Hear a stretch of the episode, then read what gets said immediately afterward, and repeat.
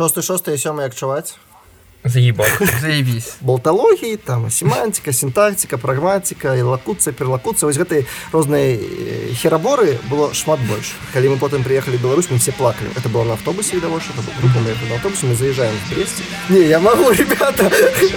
Ребята уже крыху подставіліся гэта подкаст пляцоўка подкаст для смелых і ініцыятивных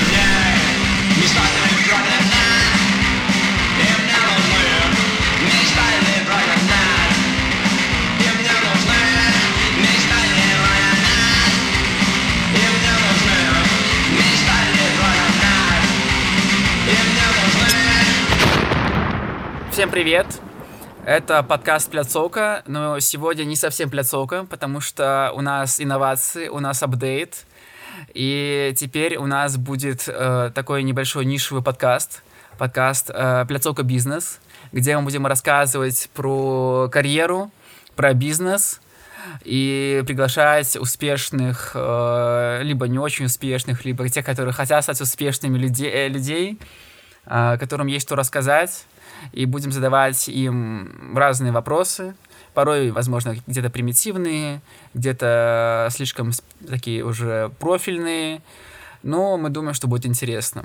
Вот. Мы видим нашей большой миссией и задачей, чтобы объяснить людям, объяснить белорусам, а, как важно быть инициативным, и если ты уже инициативный, что ты должен делать и как ты можешь этим пользоваться и стать чуть-чуть успешнее и счастливее.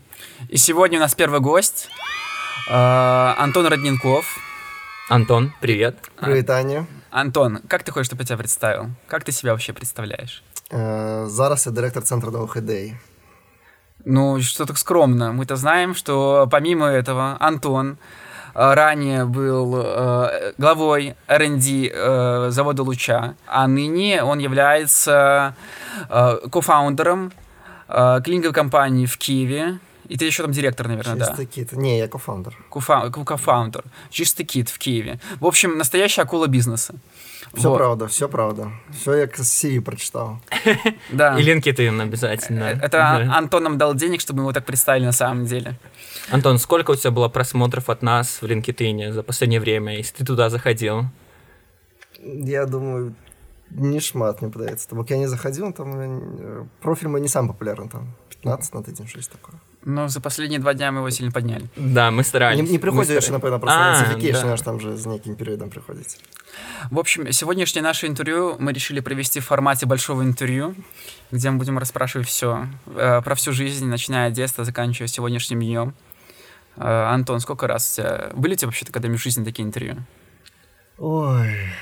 Ну, саме я пам'ятаю інтерв'ю, якое перед яким я думаў і рыхтаваўся мінімальна гэта было інтерв'ю ну ніяк не інтерв'ю это была размова дваіх на белсаце з владимиром мацкевичем бо калі ідзеш да мацкевича яно заўсёды можа быць по-рознаму пытанні могуць быць нечаканыя і у меня былі нечаканыя пытанні але в принципе справился неплохо в той Ну, сейчас будет еще более нешикарное питание, поверь нам. Ну, у вас тут двое тут конечно Дважды нешика- более нешикание будет. Нужно по, по нашему классическому э, традиции, по нашей классической, передать привет Владимиру Мацкевичу, привитание. Привет, Таня, Владимир. думаем Беларусь разом Да. Ну что, будем начинать. И начнем мы э, с детства, вообще со школьных времен. Э, Расскажи, в какой ты семье вырос, э, в каких условиях вырос, в какую школу ходил, про университет и про все самое интересное, что происходило в этот период жизни. И, конечно, расскажи, кто такой Блес Паскаль. Э, Добра Э, я сам паходжу з гомеля хто яшчэ не ведае бо я звычайна про гэта кажу. І нашым падкасці дэйным падкасці я шмат разоў про гэта казаў.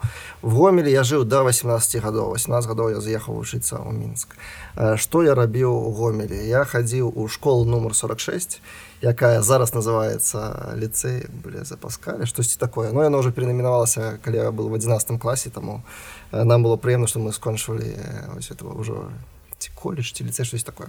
Вось э, асаблівасці чым э, гэтай школы тады зараз э, ліцэй напэўна ці не ліцэй французская гімназія. Гімназія гімназія да, да, да, да, да, да. гімназія. Я просто в адукацыі ўжо з тых часов стыкаўся гімназія ты забыўся на сваю школу забыл да, корні да, да? Ну я быў там адзін раз пасля пасля таго як я з'ехаў 2008 годзе тут мы вучылі французскую мову то у меня першая мова французская таму яна называется гімназія блеза паскаля гомеля есть город пабрацінам гэта клермон ферран блес паскаль там працаваў Вось і адпаведна і жыў і адпаведна у нас былі абмены з клемманферанам адпаведна я вучыўся ў лінгвістычным класе то бок у нас было вельмі шмат там французскай мовы там розна рэчы з гэтым звязана Вось і менавіта таму як у нашай школы была фокус на французскую мову таму я ў канцы і перамінавалі гімназію бля запаскалі бо там не так шмат там было школу з добрай французскай мовы тады яшчэ чым быў цікава свеж то тады калі я вучыўся памятаю не было такого моцнага раздзялення на мову то бок вот зараз зразумела што трэба ўсім ведаць ангельскую по-ангельскай гэта топ. Прынцыпе астатнія мовы французская на якім-то нават на 8 месцы сярод самых там ужываных мов у свеце ці там ну ледзь уваходзіць у десятку да там. А, тады такого зусім не было. То бок у нас была французская былі нямецкія нейкія школы былі нейкія ангельскія школы. І у прынцыпу у ні я ні мои бацькі не ўвогуле тады асабліва не адчувала што ёсць адна нейкая замежная мова якая перамагла ўсе астатнія і на якой весь свет будзе размаўляць яе трэба ведаць да? У нас там быў факультатыў ангельскай мовы. Факультатыў быў такі што на яго можна было хадзіць не хадзіць там хадзіла з нашага класа у нас клас быў ну як бы лепшы нас там адбіралі з усіх астатніх класаў наш клас. Хадзіла там типа тры чалавекі ходил три человека по вольному графику то бок. Мог ходить мог не ходить вот таким чином. А ты ходил? Я вот был один из гэтых трех человек и ходил раз на месяц мабыць ну что такое типа там калі ведаешь до хаты не асабліва хочется ехать там типа рано скончу там можно здесь яшчэ потусоваться но мы там с сябрами ходили минимально шести сидели гэта было чисто профанация. Мы там сидели что есть с наставницей там что-то минимально затирали про жыццё и потом сыходили Вось ну вот что было цікава что тады вось стаўленне дамоў і ў бацькоў я думаю і у ну, школьнікаў то я не ведаю як зараз было зусім іншае зусім іншае зараз ну кому трэба вывучаць шмат французскай мовы А ты говорил, что у тебя были какие-то обмены? Ты сам ездил? По да, я ездил, конечно. Я ездил в Клермон-Ферран у сёмом классе. Так атрымалось, что с нашего класса там каждый год отправляли на два тыдні, ну, типа на стажировку. Вось туды школьнікаў да. І гэта было конечно класна это было класна бо мы бухалі віно вельмі таннае но каштавала был клас гэта меня быў сём сярод нас былі розныя гадоў то бок былі там старэш бо гэта была салянка то бок зборная з усе школы. І ну гэта было класна мы ехалі на два тыдні мы жылі там типа ну типа санаторий да? Uh -huh. вот корпус был мальчиков корпус девочек. Ну корпус гэта в сэнсе невялікі двухпавярховы аля коттедж да бок мы там і мы там адні да то бок ёсць нейкі настаўнік ён жыве нам нейкі пакой все астатніе гэта мы гэта і гэты гэты комплекс быў за горадам за клермонферран. Нас вадзілі вазілі зранку на дзень у клемонферран і вот мы там з вечару у нас там было просто просто вельмі добры настрой быў это да. был первый раз когда ты попробовал алкоголь? Нет Ну мабыць мабыць не ну в сэнсе як бы ну напэўна да.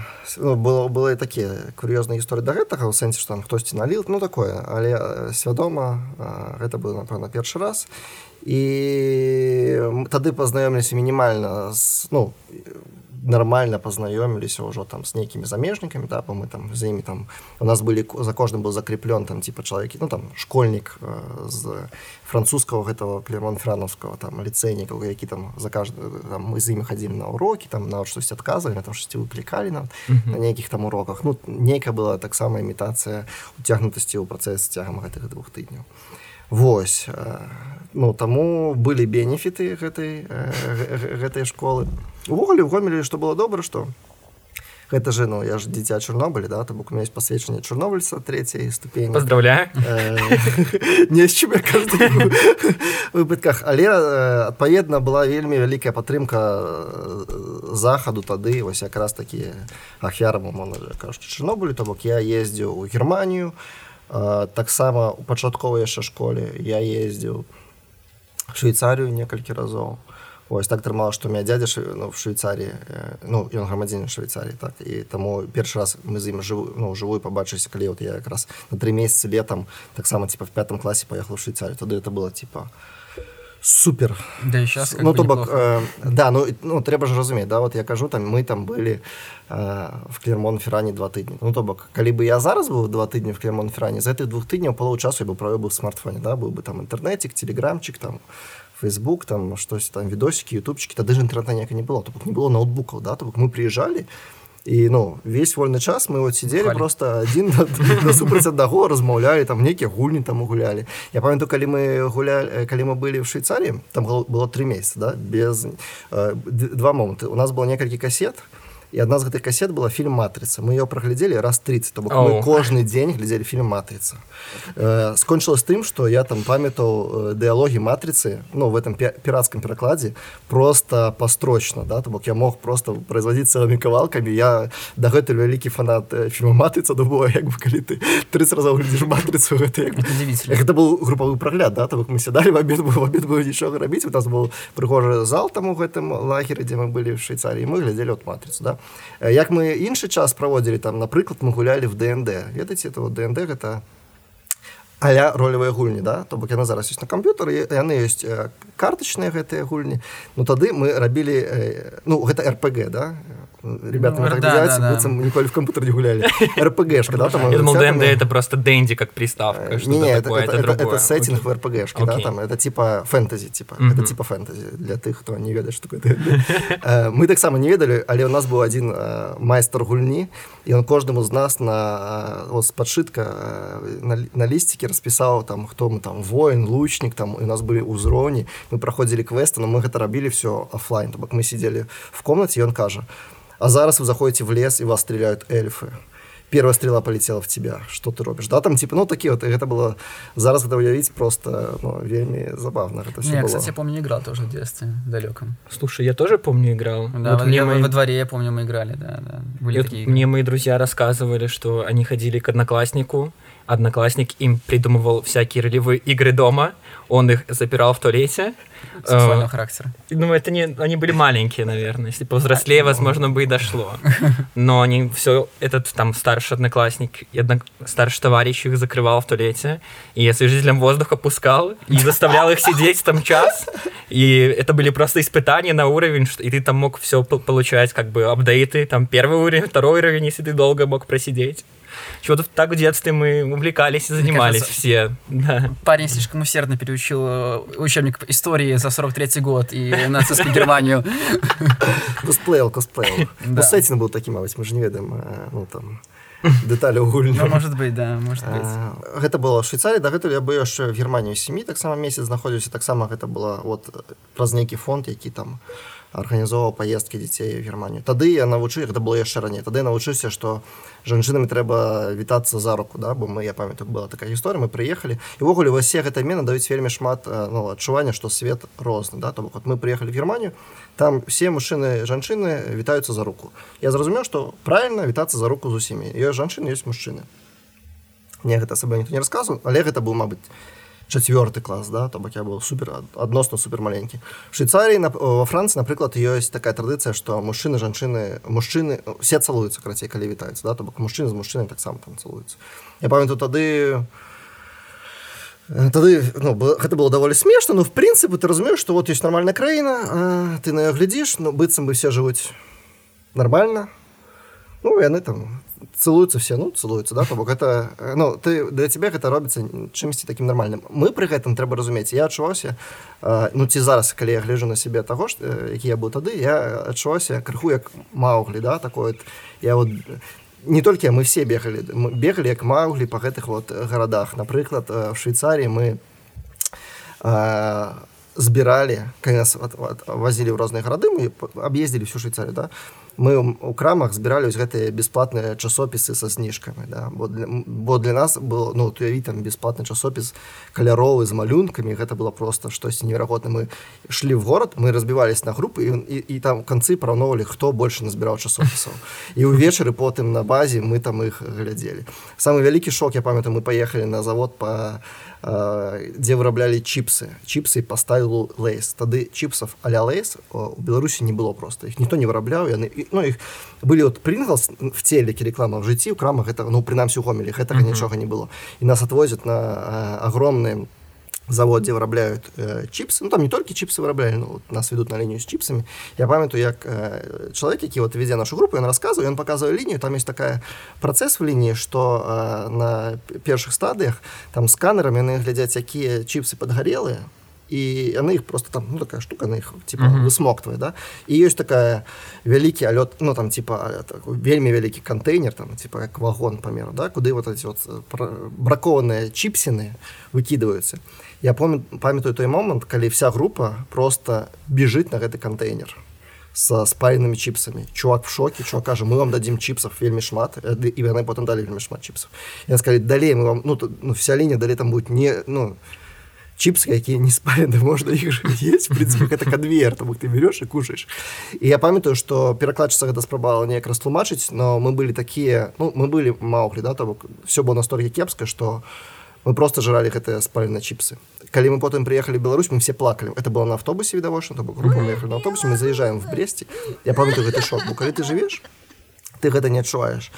І тады, калі мы заехали, в автобусе была вельмі такая цяжкая атмасфера бо вельмі шмат то плакал яны казалі мы не хотим сюда бо вот была польша ўжо тады в польше было подмецена ну сэнсе чыста беларусь было ну тое что зараз цяжко весь тады была разруха да все было развалена і вось такія даволі сумныя сумныя рэчы я могу згадаць пры гэтым як бы пазітыў тым што шмат чаго добра добрага заявілася да там ўжо на захадзе былі крамы это самаабслугоўванне у нас так крамах трэба было тыкаць пальцамі табе штось давалі і ну для нас тады ўжо прагрэс был это было крамы вось калі пачалі з'яўляцца першай крамы дзе было самаабслугоўванне это было просто вау. Ну і я памятаю пэўны час я жыў у звычайным там доме там пяціпавярхом потым мы пераехалі там у прыватны дом. І калі я жывось у гэтым на пятым паверсе свае адножкі з маці быў побач пабуда быў дом які пачалі будаваць там 90 яшчэ. Я памятаю все все жыццё колькі я жыў ён быў недабудаван то бок яны пабудавалі ось каркас там 16 павярховых это 16 павярховы паўсюль былі пяціпавярховы гэта быў 16 павярховых это выглядала вот пусты вот это чорны с этими чорнымі дзірамі 16 павярховы домен быў заўсёды. І потым калі яго пачалі дабудоўваць гэта праз гадоў там 15 вось гэта было адчуванне што з'явіўся прагрэс у краіне штосьці там типа мяняецца да лепшага Вось гэты дом, які я памятаю ўсё сваё жыццё ад там 4 гадоў да 15 гадоў яго пачалі будаваць да? Ну, вот, вот такія вот рэчы якія зараз ну такое. а ты сказал что ты потом переехал в частный дом? Так. И получается у тебя была довольно состоятельная семья э, не гэта гомель асаблівасць гомелю тым што у яго вялікі прыватны сектор і гэты прыватны сектор заходіцца прямо ў самым цэнтры гораду то калі паглядзець на google maps на гомель цэнтр горада гэта агромны прыватны сектор і вакол яго буду ну дабудоўваюцца новыя мікрараёны ён фармаваў з такім 30 секунд урбаністыкі да гомель стаў вялікім горадам дзякуючы чыгунцы для таго як не было чыгунцы горад быў вельмі маленькі і пабудавалі чыгунку горад пачаў вельмі хутка расці і рос ён двумя шляхамі з аднаго боку чыгункі будаваўся цэнтр умоўны цэнтр ну там у там шматпавярховыя там дамы які там будавалі 19 стагоддзі да там быў палац паскевічаў і гістарычны цэнтр да. Усе людзі якія працавалі на чыгунцы яны жылі з іншага боку чыгунцы. Яны жылі ў прыватных дамах. Это былі ну звычайна ну хаты да. І вось гэты вось гэта вот вялікі сектор его называют там за ліне за лінейныя ён і застаўся да гэта то бок гэта там не это, гэта не дразды. А чым занимались твои родители тут все вельмі просто вельмі добрыя бацькі. Маці гэта доктор афтальмолог дзіцячы. Яна проверяе проверяла все жыццё зрок деткам яна сама паходзіць з хутара з-пад грудна адвучылася ў медычным універсітэце грудна і потым я накіравалі у гомель. Яна ў гомелі прапрацавала ну все жыццё яна там апрацавала ось бацька у мяне быў протапраграмістам. Бок ён быў праграмістам а в 80 і адпаведна тады ну тады яго былі добрыя заробкі да. Мама і папа антона привет да. Вось то бок мой бацька напрыклад расказваў што ён быў знаёмы з хадарковскім калі хадарковскі яшчэ гандляваў кампутарамі бо пачынаў хадарковскі свой бізнес таго што ён барыжал кампамі мой бацька быў як протапраграмістам ён таксама падбарыжваў тым што вазіў кампутары у гомель і адпаведна ён там часта быў у Маскве і там ну э, мели контакты. Там, Ну, типа. Кстати, я добавлю то, что очень многие российские олигархи вышли из протопрограммистов, то есть это и Березовский, и Петр Авин, и Ходорковский тот же, то есть, ну, как бы начало, то есть, такое очень успешное для тех времен. І я же хадзіў на курсы на праграмаванне адпаведна з гэтым я хадзіў на курс праграмавання у шостым напэўна класе я вучыў э, паскаль. Паскаль. паскаль. Па- э, паскаль. І потым быў супервялікі апдейт на бейсик мы там пачалі э, вучыць там что такое. І ну ён там просто інтэрфейс там зусім і мы вучылі на таких э, на першых курсах. Я хадзіў на, на два курсы по, э, по праграмаванню тады гэта было зусім інша ну просто курс по праграмаванню гэта было неясна што то бок зараз курс по праграмаванню ты хочаш стаць э, паспяховым чалавекам тады калі ты хацеў стаць паспяховым чалавекам было два варианта першы ісці не, ісці у будаўнікі прарабам бо вельмі шмат будавалася нового жытла прарабы типа было топ. То бок пайсці вось у нас там белгут у нас есть університет такой університет транспорту но там насамрэч шмат вот даюць кадров для сферы будаўніцтва вот будаўнікі гэта одна сфера другая сфера якая зараз в принципе релевантна но все равно не настолькі гэта стоматологи. Вот калі ты хочаш быць багатым альбо ты в ну вот в гомель былі Мгм. такія паняцці альбо ты будаўнік альбо ты стоматолог. Дантист. А, калі я хадзіў вот на гэта курс праграмавання ну гэта все ну это было типа хтосьці хадзілі там караблікі клеілі з фанеры хто-то хадзіў там вот в паскалі мы там міні какие-то гульні былі там мячик там падал там типа, этим А тебе нравилось? не асабліва не асабліва ну занці ну я хадзіў па- ну хадзіў по прыкладу то бок это не было абавязкова но вот на бейсике я зразумеў што паскалі было ок бейсике я ўжо зразумеў што ай, Не твое. Не Да, твоё. да. То бок я жартую што я ўжо в шостым класе зразумеў што IT это не, не цікава не хочу гэтым займацца Мы поняли, что если бы через пять лет мы увидим Антона, как он руководитель завода по производству чипсов, то это все, может быть, мы поймем, почему это случилось. Да. Антон, вот подумай на секунду. Представь, чтобы у тебя не было вот того опыта в школе и детского опыта поездок в другие страны. Вот, в английском языке есть такое хорошее выражение, называется with the wisdom of hindsight, да, Мгм. задним умом. Вот и попробуй задним умом представить, что у тебя бы этого опыта не было. Как ты думаешь, стал бы ли ты тем человеком, который есть сейчас? Или, может быть, ты бы остался в Гомеле и пошел бы дантистом, либо будовником? Канешне ж я б не быў такім чалавекам які я ёсць зараз. І тут нават не варта можна і не думаць бо можна паглядзець на людзей з якімі я жыў побач вучыўся побач бо такі досвед быў не ўсіх А, і гэта сапраўды вельмі шмат э, змяняе То бок я напрыклад у меня мой э, лепшы ну вот асабліва тое месца дзе я жыў там это прыватны сектор там было вельмі мала ну моладзі на ўсёй вуліцы быў толькі адзін хлопчык э, майго ўзросту ён якраз пашанцавала жыў насупраць больш там нікога не было. То бок мы вельмі шмат там просто хадзілі по раёну там і размаўлялі просто ходзячы падкасту таксама не было тады яшчэ ну, наших краях.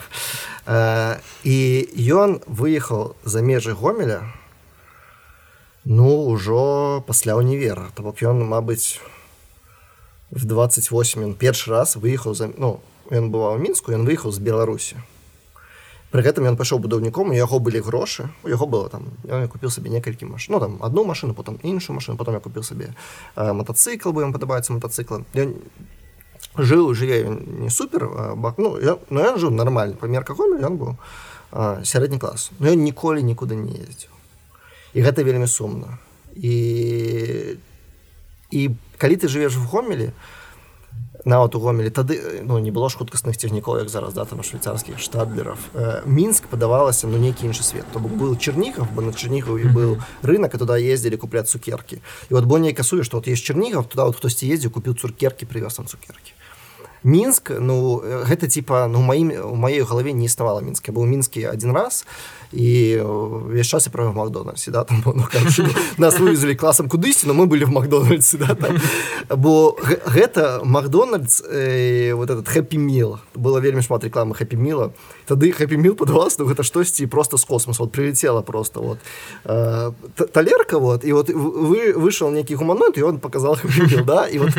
І я памятаю калі я ехаў э, ну, бацькі ж давалі грошы дзецям яны давалі так вось табе на мінск вось табе на макдональдс было две статьі выдаткаў і макдональдс лічыла што ну гэта вельмі важна типа, вот, бо калі твой дзіцёнак паехаў у мінскі не быў макдональдсе ну как бы навошта ты ўвогуле паехаў у мінск тады Ну, это очень известная история, і что... шмат у каго вось гэтая закрытасць яна э, таго пакалення яна засталася зараз напэўна крыху па-іншаму. Я напрыклад памятаю что ну не, некаторыя рэчы просто не разумеў да то бок потым э, некалькі разоў я ездзіў швейцары до сваёй дядзі і нейкія рэчы расказваў я просто не разумеў што ён расказваю ён казаў можна паехаць вучыцца ў швейцары універсітэт Ну я не разумею что такое. Ён казаў табе трэба напісаць табе трэба напісаць там нейкі ліст Мгм. я памятаю что я написал но это было ну то бок зараз я разумею что было про- просто не, ну не то бо я не ведаў что такое. Я не мог разумець зразумець як працуюць ну что гэта ўвогуле за схема.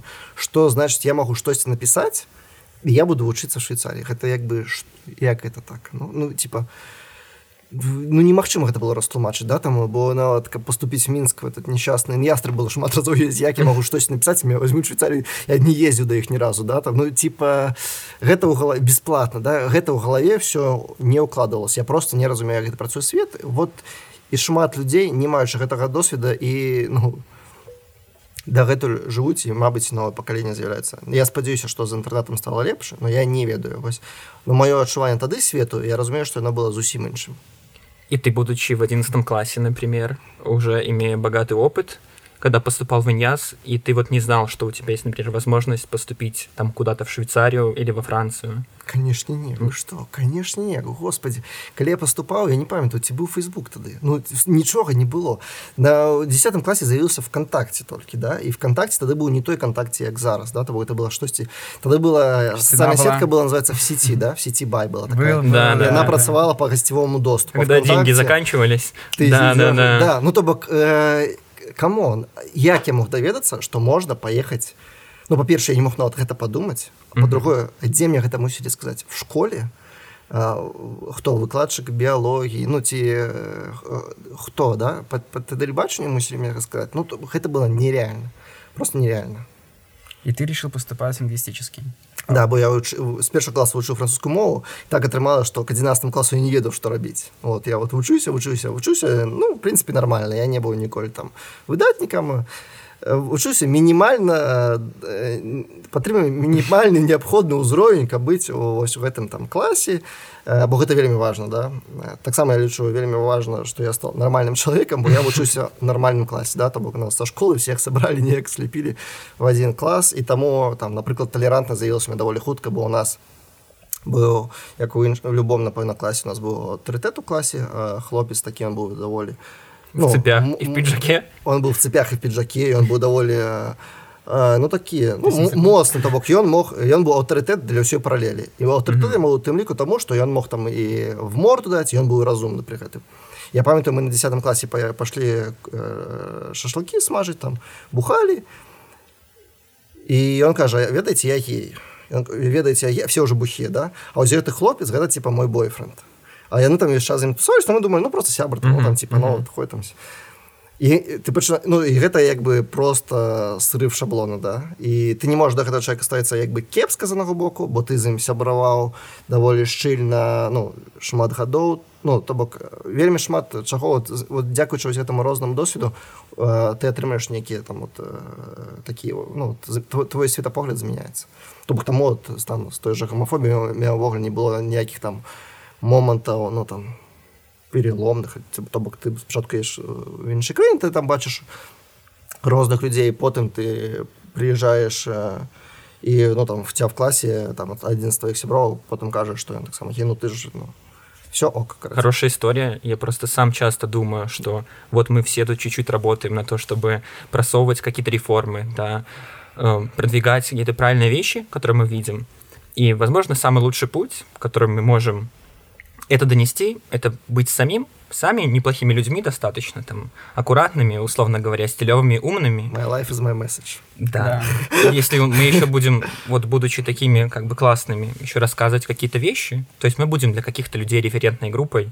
Да, вот у тебя там был референтная группа авторитет, этот хлопчик. Да, Да. слушай, это, это здорово, мне кажется, это работает. Вось ну потым я приехал у мінск в НС я вышел французскую мову з першого класа але мовы я ненавидел з першых клас таксама то бок мовы я просто их не люблю. І тое что я поехал в НС это было для меня супер челлендж таксама челлендж у непрыемным сэнсе то бок я калі ехаў адчуваўся некомфортно.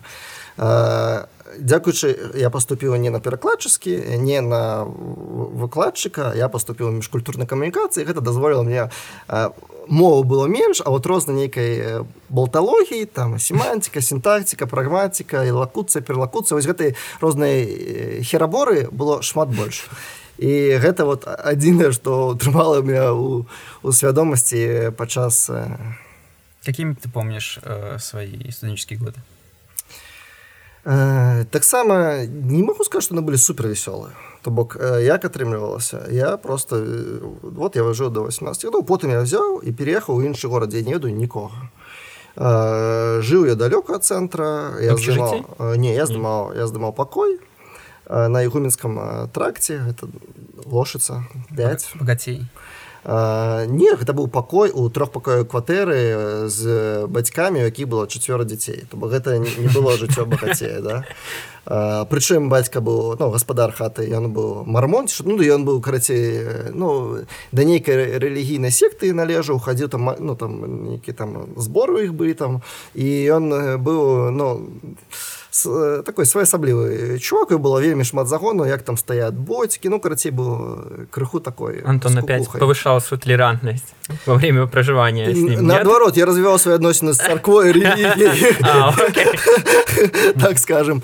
Вось таму і жыў я там адпаведна адзін і я не могу сказать что до третьего курса жыццё было супер весёла не было оно весёлое оно было сумная ну як сумная Я шмат чытаў кніг я шмат што кніг я в дзень чытаў 50 я зранку што 50 сторонок і увечары пересном што 50 сторонок. Дзень што 100 сторонок кніг нейкіх типа разумных кніг там там штось там які філософ некую херню. Бо апошнія гадоў 7 я не читаю ніякіх кніг калі я год читаю одну кнігу это типа суперкласс. Я жартую что вот я калі быў студэнтам вся кнігі там фром шмом ну там карацее вот такую э, фигню розную читал и Я... гулял шахматы. И гулял Она шахматы. эта литература, которую ты там читал? То есть ты не ведаешь, не ведаешь, не ведаешь. Ну, невядома сказать. Вот у той час, конечно, это было вельмі карысна не, не, ну, сенс, ну ты читаешь и ты адчуваешь что бля тут такие думки охренеть э, калі бы читал зараз просто бачу бы там іншыя думкі я змянюся кніга это не змяюся змянюся час змянюся я хутчэй за ўсё калі бы зараз пачаў перачытваць я бы прачытаў кніга была б зусім іншая -huh. Вось і гуляў шмат у шахматы. Гуляў там шахматы там было мастер там нейкая версія я там прайшоў там там там в залежнасці ад складанасць там даюцца нейкі там балы які там лезть не можна ну якія можна там неяк нейкім ускостым чынам канвертаваць там о перавесці не твой, твой узровень адпаведна там прафесійна ўзровень mm -hmm. там летні дайшоў там кандидаты там я быў бы блізка до гэтага но шахматы что гэта значит шахматы? Ты приходишь увечары ты сядаешь ну шахматы ну, на гадзіну дзве то в прынпе весь вечар нормально. Ты сеў пагуляў шахматы па вячэру пачытаў 50 сторонок все можна спаць бо з інтэрнетом таксама ж былі праблемы нам ну інтэрнета было типа па хвіліны доступ. Ну карацей mm -hmm. такога як зараз не было. То бок в інтэрнэце по в мабілках інтэрнет гэта было зусім іншае гэта ну Sony Ericsson К550 калі хто памятае ну там маленькія экраны там ну зусім карацей іншы света на кампутарах но гэта пахвілінна гэта ну ідзесель было не паўсюль інтэрнет гэта было рэдка я памятаю каля вучыўся мы хадзілі в нас была типа чыталка в універе вот мы хадзілі туды Wi-Fi доступ там і вот мы там купілі гэтай карткі вот мы там сидзелі вот, типа вот дома там кепский интернет. Ну карацей интернет это вечер не поглядишь интернет спокойно. А что случилось на третьем курсе? На третьем курсе я резко соци... ну увогуле пачалася моя сацыялізацыя пачала нейк мінімальна спакваля знаёміцца з людзьмі і потым я приехал яшчэ в общагу да в інтэрнаты гэта таксама павялічыла колькасць маіх знаёмстваў вельмі ну не вельмі шмат ну даволі моцна Вось і адпаведна тады я встретиться сыным да мона каш я пазнаёмся з рознымі людзьмі якія мне расказалі якія рэчы ў гэтым свеце бываюць пра якія не даведуся я даведуся што можна напісаць пісьмо і паехаць на нейкую канференцыю ў літву да і што тебе пакроют квіткі то все просто выглядала для хлопчыка з гомеля гэта выглядала просто як магія тады Вось і тады я пачаў так актыўней прымаць удзел у розных такіх адукацыйных замежных праграмах ужо плюс-мінус асэнсавана я памятаю калі я пісаў першую сваю заявку на праабарончую школу я не, не разумею чаму я мусіць взять да то бок я меня взяли і вот дзякуючы гэтым там вельмі шмат чаго змянілася пра маё разуменне свету да? Вось такія вот рэчы пазнаёмся там, там мой вельмі добры сябра сувядучы глеб мартына мы з ім пазнаёмся в інтэрнаце мы жылі в адным пакоі ён мне рассказал пра шмат такіх рэчаў пра якія не веду што можна паехаць год дзесьці там адвучыцца ну то бок. Ён штось мне пачаў расказваць і для меня это было такое типа, Вось э, мой, мой светапогляд яшчэ раз моцна змяніўся і тады якраз інтэрнет пачаў распаўсюджвацца пачалі з'яўляцца розныя там э, нейкія ну некая дзейнасць да, была галерея у тады яна ладзіла шмат мерапрыемств да ты пачаў хадзіць штось а тут даведацца была там тады яшчэ был суперактыўна будзьма беларусамі будзьма ор там была афіша з івентамі ну то бок пачало вот такое з'яўляцца нейкі новы движ і тады вот я пачаў нейкім чынам больш ужо і свет лепш разумець і мінску прынцыпу больш лепш разумець бо я пачаў бываць большасці месцаў і і тады адбыўся мой адбыўся мой, мой першае змаганне сістэмы тады на четвертым курсе бо на пятым мяне мяне з інтэрнату выгналі вось на четвертым курсе мы якраз з глебам пачалі рабіць арт-акцыю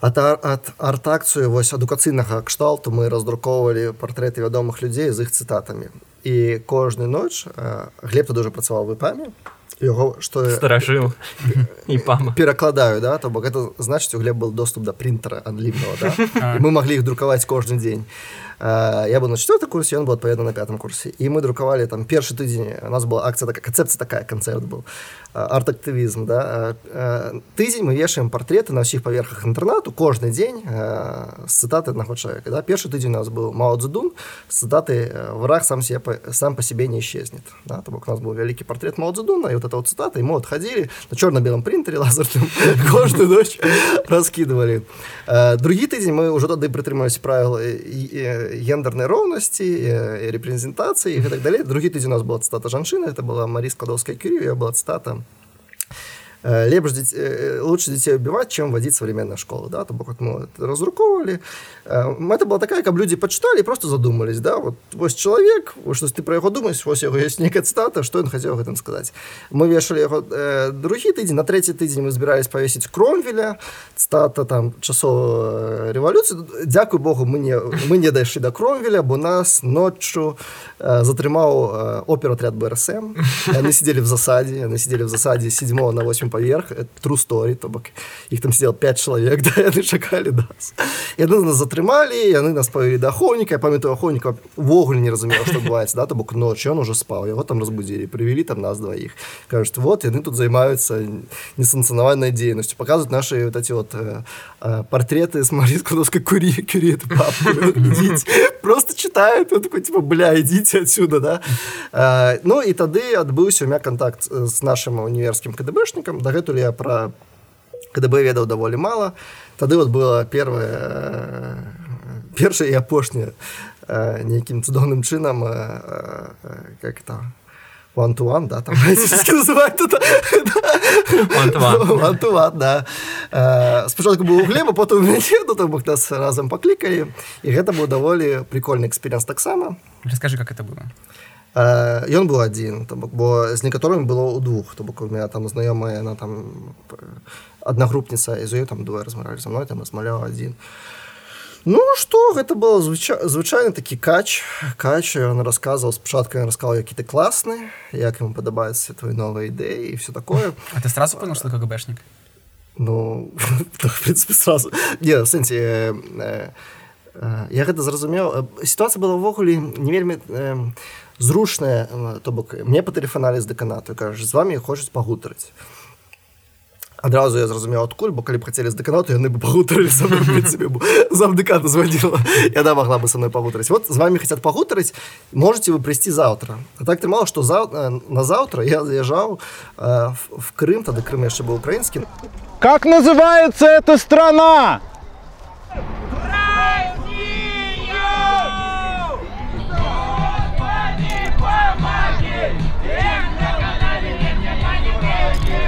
В Крым тады Крым яшчэ быў украінскі на праваабарончы нейкую там лагер на тыдзень нікога не папярэджуся ў універсітэце я не пісаў ніякія паперкі просто чого ты курсе взял з'ехаў на тыдзень і яна кажа можете прыйсці заўтра я кажу ведаеце заўтра я не магу прыйсці я вось тут на тыдзень мушу ехаць в гомель там поля могу прыйсці праз тыдзень яна кажа да Окей ну і все праз тыдзень я прыйшоў был кач он аказаў які-то крэатыўны прапанова некую супрацу ну нічога такого. Ну то бок звычайно там включаешь дурака там типа ай то все скончылось нічым цікава что калі ты выходишь вось я запомню что вот ты выходишь з кабінета гэта адбылася кабінеце дэканата все хто былі в кабінеце дэканата яны ж все выше там вот эти замдэканы там вот вся вот адміністративны став універсітэты і вот ты выходишь я быў в шортах тады чырвоны шведер кароткія шорты хакі і дэзербут бок я выглядел класна вот я яны спачатку ахуелі калі я з ім на сумове на гэта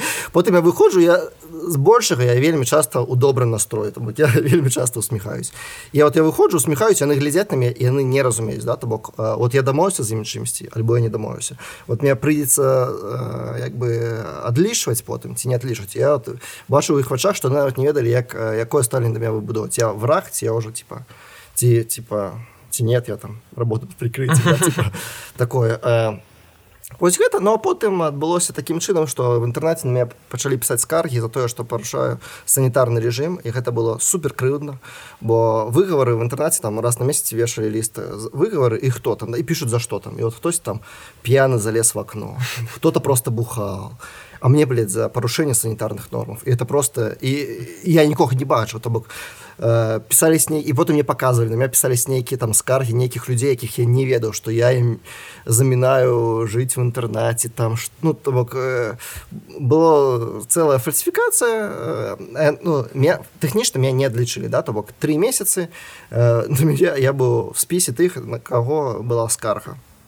Спісе гэтых скару мне показывали нейкі там эти казалі что приходили нейкія абходы я нікога ніколі не бачу да там нейкія абходы глядзелі мои рэчы такое і якраз праз тры месяцы скончыўся ўнівер ну, скончыўся навчальны год я просто не напісаў заяву на наступны год но бо, в прынцыпе мы зразумелі што мы адзін адаму не падходзім расстацца. Пасля гэтага было таксама я быў даволі актыўны я тады удзельнічаў назіранні за выбарамі я назіраў за выбарамі ў розных краінах і у тым ліку ў універе калі я вучыўся. Гэта таксама был суперкласны экспірыенс бо Э, э, намеснік камісіі быў мой выкладчык фізкультуры э, назіральнікі дзяржаўныя былі мои розныя выкладчыкі там французскай мовы філасофіі так далей і тады а я назірал беларускаго хельского камітэта да і гэта было вельмі смешна. Памят таксама вырас майго настаўніка фізкультуры ён меня любіў там.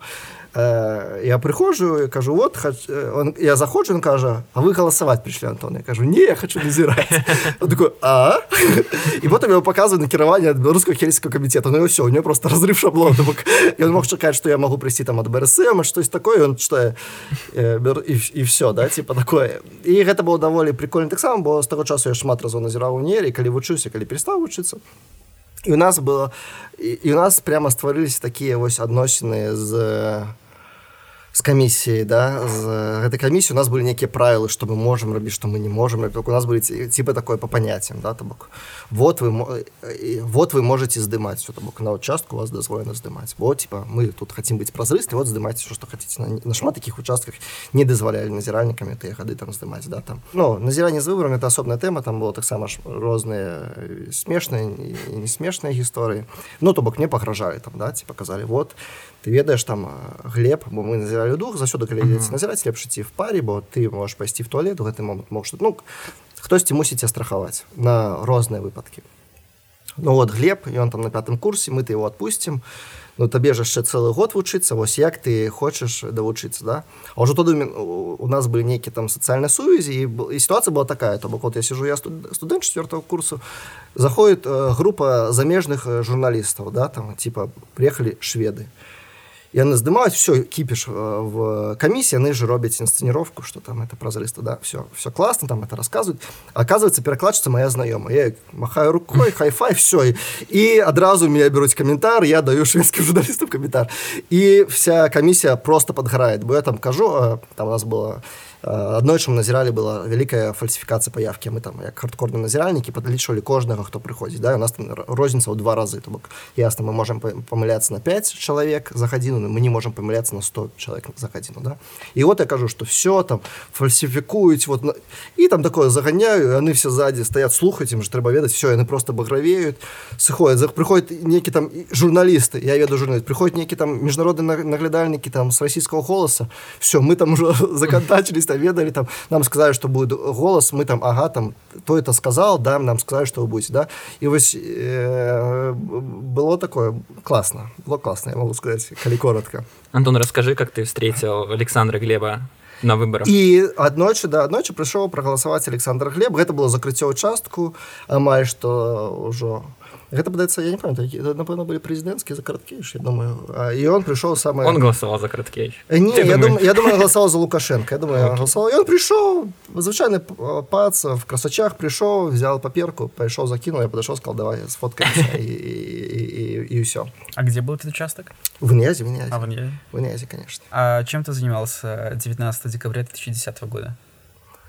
2010 а, года. Я был дома на лош в лошице. В лошице. Да. То есть ты не решился пойти тады э, да ну зноў жа э, тады я быў не таким свядомым як я быў зараз. Э, шмат мои знаёмыя былі тады. Ну, мои там лепшая сяброўка там тых часоў была там со сваімі сябрамі.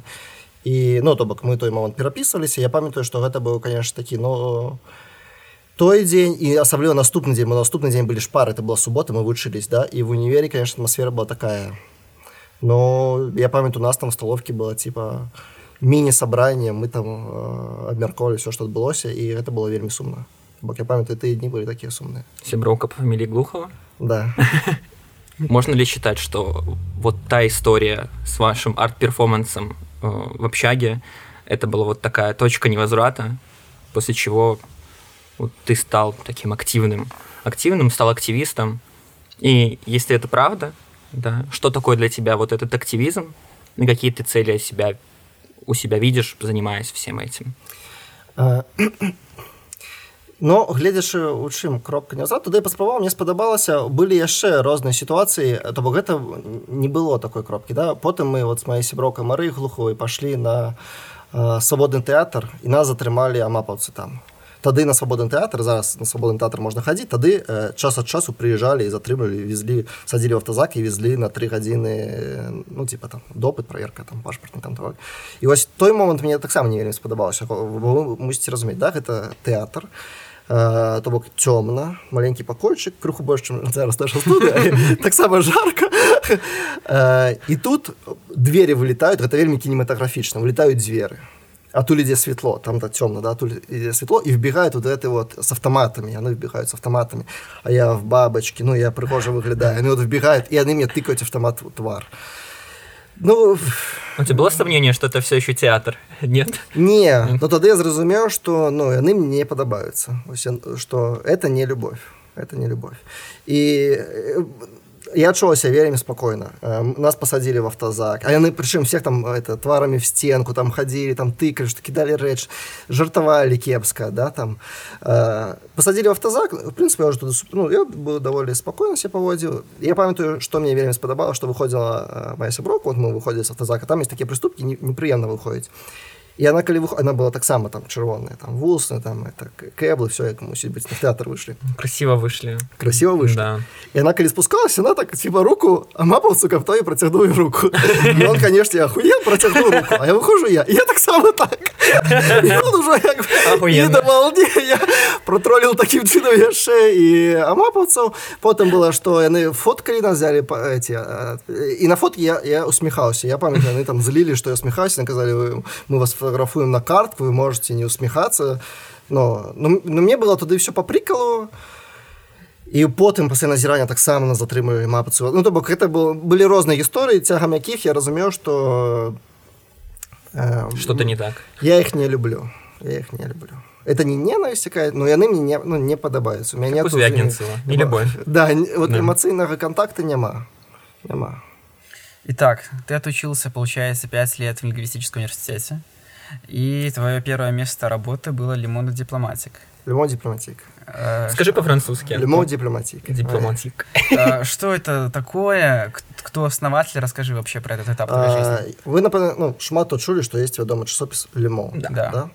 У яго есть нейкі час у 60 гады у яго сфармавалася адгалінаванне лімо дыпламатік спачатку гэта был типа як дадатковы часопіс потым нейкі момант дэмакратыя ў францыі развівалася крыху раней у іх чытачы самі выкупілі у выданне лемонт э, умоўныя акцыі гэта стала назва захавалася але гэта ў прынцыпу стала ўжо незалежнай медыя так і гэта лічыцца даволі вядомая і ў свеце то бок ёсць там моўныя версіі там ангельская і вот была беларуская і там нямецкая думаю есть там іспанская напэўна там ёсць розныя моўныя версіі і гэта лічыцца такое выданне вядома левага французскага толку да бо я вучуся як я казаў з першага класа вучу французскую мову і адпаведна вельмі добра ведаў тым ліку французскую культуру бо мы вывучалі таксама. І мабыць вось гэтыя там нейкія французскія левыя прынцыпы закла... зак... пачалі закладвацца вот яшчэ тады і мы вывучалі мы на всех наших уроках вельмі шмат абмярковалі тэму які адбываюцца ва францыі это невялікі офтоп да.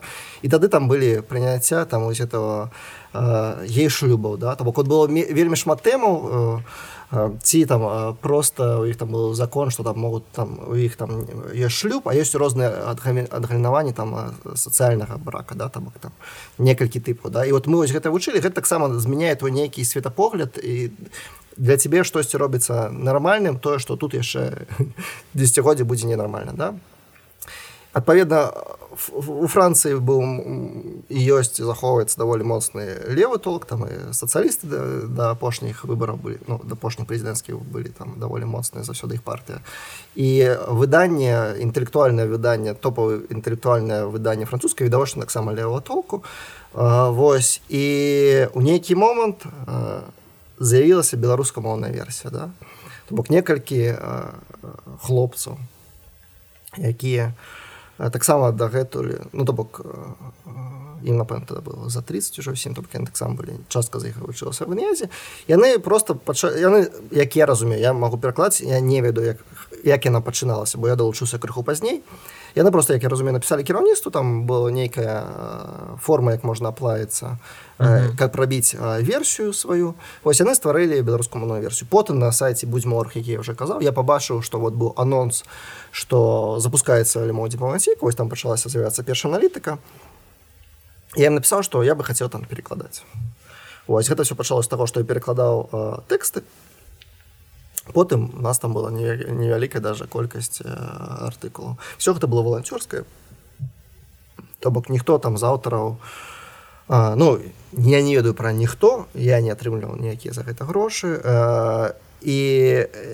ну, тая тусовка якая гэта тут пачынала таксама была даволі моцнага левого толку да то гэта былі анархісты збольшага таму як бы в анархічных тусовках ну пра грошы там асабля ніхто не размаўляе ось і на працягу некалькіх гадоў я перакладаў тады для лімодзіпаматік А почему эта ініцыяціва загнулась итоге як і з большасцю анархічных ініцыятыў яна загнулась таму што не было бабак ось то бок я не буду ну я не ведаю дэталяў а далі два гады то бок па сутнасці любой мальцік ну гэта платна выданне то бок нават на сайце а, а, артыкулы нават тады немагчым было прачытаць яны рабілі там першы абзац а потым табе трэба было альбо купіць диджитал версію альбо просто купіць паперовую версію на беларускай мове можна было чытаць увесь мод дыпламатык ну бесплатно да? То бок mm -hmm. это вот зараз падумаць гэта суп, суп, па тым часе гэта было супер круто супер круто бо на беларускай мове выходзіла сучасна гэта выходзіл месяц месяц да, бок выходзіла сучасная інтэлектуальная там аналітыка ад лепшых мысляроў там публікаваліся нейкія мясцовыя артыкул но іх было нашмат меж там 1 15 мабыць, да.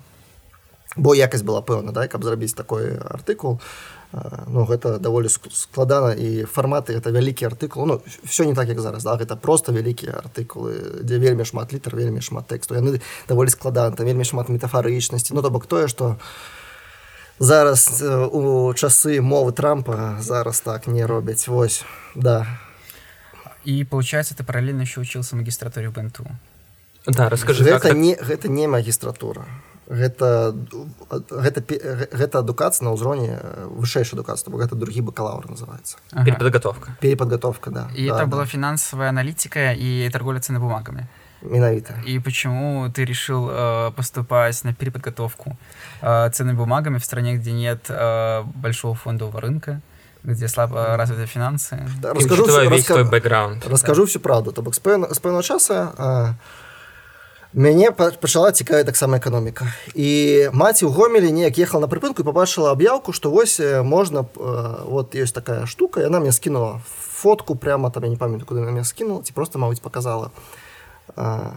Вырезка вот такая вот там столба дзе з тэлефонам вот есть бнту вось там там робіць там можна атрымаць другую вышэйшую адукацыю там перекваліфікацыя мяне тады гэта цікавіла я падумаў што было бы класна туды падацца па сутнасці па сутнасці гэта эканамічная адукацыя просто ў канцы запытывалі якую ты хочаш каб ці напісалі ў дыплом там было два варианта. Альбо там что-то связано з эканамістамі альбо вот каштовым паперы мне падалося што каштовым паперы просто панто просто я я сказал ну то бок там адрозніваць мабыць ну, літаральна там один предмет да там ну типа Э, эканамісты і фінансісты займаліся разам апроч там пару предметов пару предметов да то мы займаліся ўвесь час разам потым у канцы там у нас былі крыху розныя дыпломы Вось і мне супер падабалось там мне супер падабалось там супер пашанцавала з, з кафедры і з выкладчыкамі то бок гэта яны былі яны, вот, яны расказвалі што ім падабалось то бок іх было бачна што іх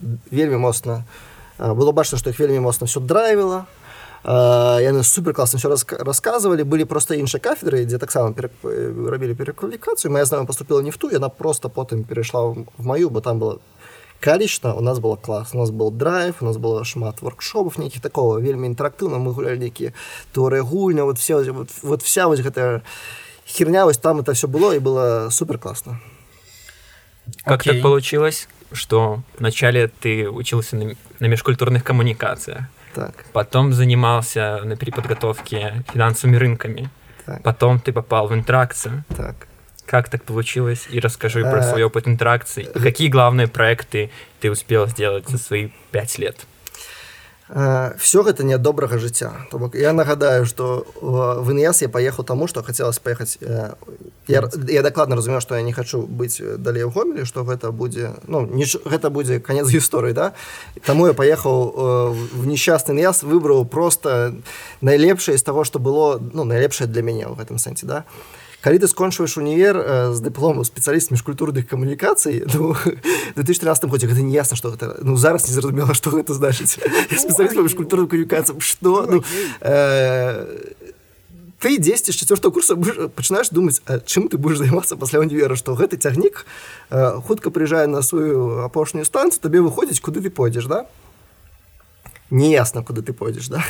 Э, і так атрымалася нейкім ну гэта было выпадкова я трапіў фонд інтракцыя тады я не ведаў што такое замежныя праекты то бок я удзельнічаў нейкіх адукацыйных рэчах але ну я ведаў што ёсць там нейкія гранты.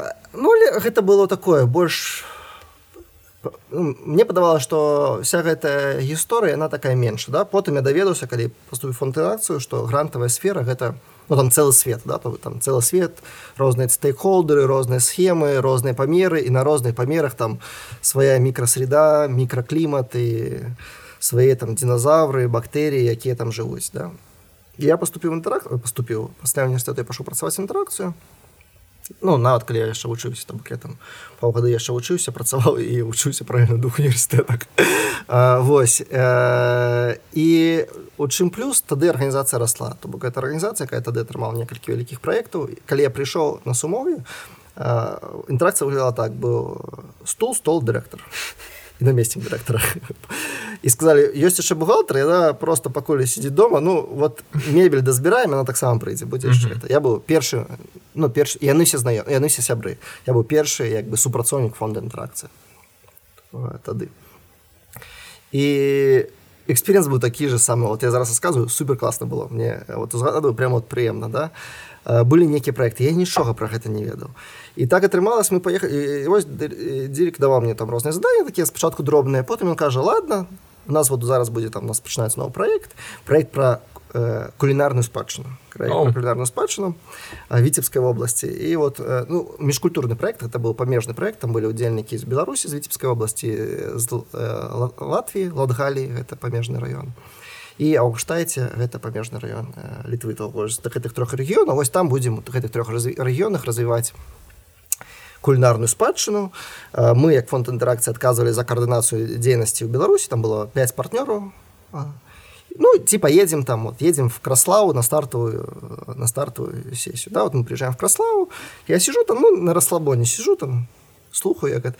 І тут вот выходит там кіраўнік проекта латышка і кажа і вот ад Беларусі проект кіруе Антон Радзінков я такой типа оп я апошнім шэрагу там просто оп і все і кажуць ну вот а зараз э, будзе так э, э, частка едзе э, частка едзе глядзець там ну там нейкі там мясцовы музей а працоўная група у ёй зараз збор працоўнай групы а я як бы галоўна Беларусь у працоўнай групе а дзірик уезжает в музей ты понял что тебе хана э,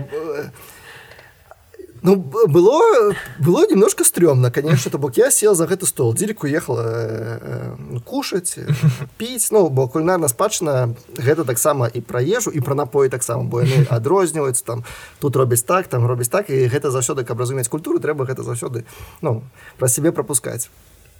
Я застаюся беларускі партнёры гэта выканкамы да? То бок я просто застаюся за нейкімі чыноўнікамі якія сюды глядзяць запытваюць ну что там будзем делать да? я нічога не еду да? І ну яшчэ і партнёры з іншых краін Ну яны метады ўвогуле не хвалявалі бо іх я спадзяюся больш ніколі не буду бачыць потым правда бачу яшчэ вельмі шмат разоў было ну такое челлендж невялікі бо але в прынцыпе э, дзякуючы вось таму першаму досведу я зразумею ну, навучыў мне шмат рэчаў напрыклад размаўляць з людзьмі якія старэйшы за цябе нашмат да? то бок мне было 23 мае партнёры беларускія ім усім каля 50 я іх як бы кіраўнік і я мушу ім даваць нарезаць задач мушу нарезаць задач і мушу гэта здачы яшчэ і трек трекать за імі да? то мне трэба званіць я навучыўся да дарослых э, звяртацца на, на ты заўсёды вот я гляжу ёй там 60 у ёй там 5 аграсядзіпа я кажу оля ідзе бля то-то то-то да там ну, было складана было складана но я не складана адпаведна з гэтым было шмат канфлікту бо некаторых людзей таксама переклінівала все ну нейкі спраўся тады я яшчэ быў патажным. Зараз я ўжо не такі патажны з узростам. Тады напрыклад у нас была потым беларуска была стартовая сустрэч чтобы хто была стартова сустрэч партнёру потым белару усіх удзельнікаў беларусі у нас было асобна мерапрыемства на яго прыехаў швед. І вот сесят вялікая актова зала ў поласку все все чакаюць шведа а я быў в кашулі ў гальштуку в шортах і в ботинках в шортах, которые ну, такие брючные шорты, да? С да, этими. да, есть такие. А, Мы видели эту фотографию. Вы, мабуть, бачили да, эту фотку. Да. И я памятаю, стою я, Дерек, і я яшчэ стрыкся не так я стрыкся палова была налыса вот зараз дзе у меня коротко было просто налыса і потым резка валасы пачыналіся вот стою я стаі дзелек подходит чух і кажа это швед ну кажа яшчэ так а это швед стаі да я кажу не я типа я буду ваш координатор да да было было гарячо гарячо я памятаю было шмат такі было гісторыі да то бок у нас былі партнёры там былы міністр да то бок гэта таксама э, трэніруе твою самацэнку бо прыходит міністр кажа ты мальчик в шортах і ты вот зараз ты ёсць цябе тут праз тры месяцы не будзе да і і ты ні з чем не справішся у тебя будет полное говно. Вот калі ты э, калі ты э, не будешь працаваць з намі ты залажаешь ты нічога ў гэтым не ведаеш. У тебя будет полное говно і ты просто сольешься да. Это беларускі міністр? Былы на той момент был былы міністр да? давай назовем фамилию интересно я не памятаю яго фамилию дзяка богу. А міністр чего?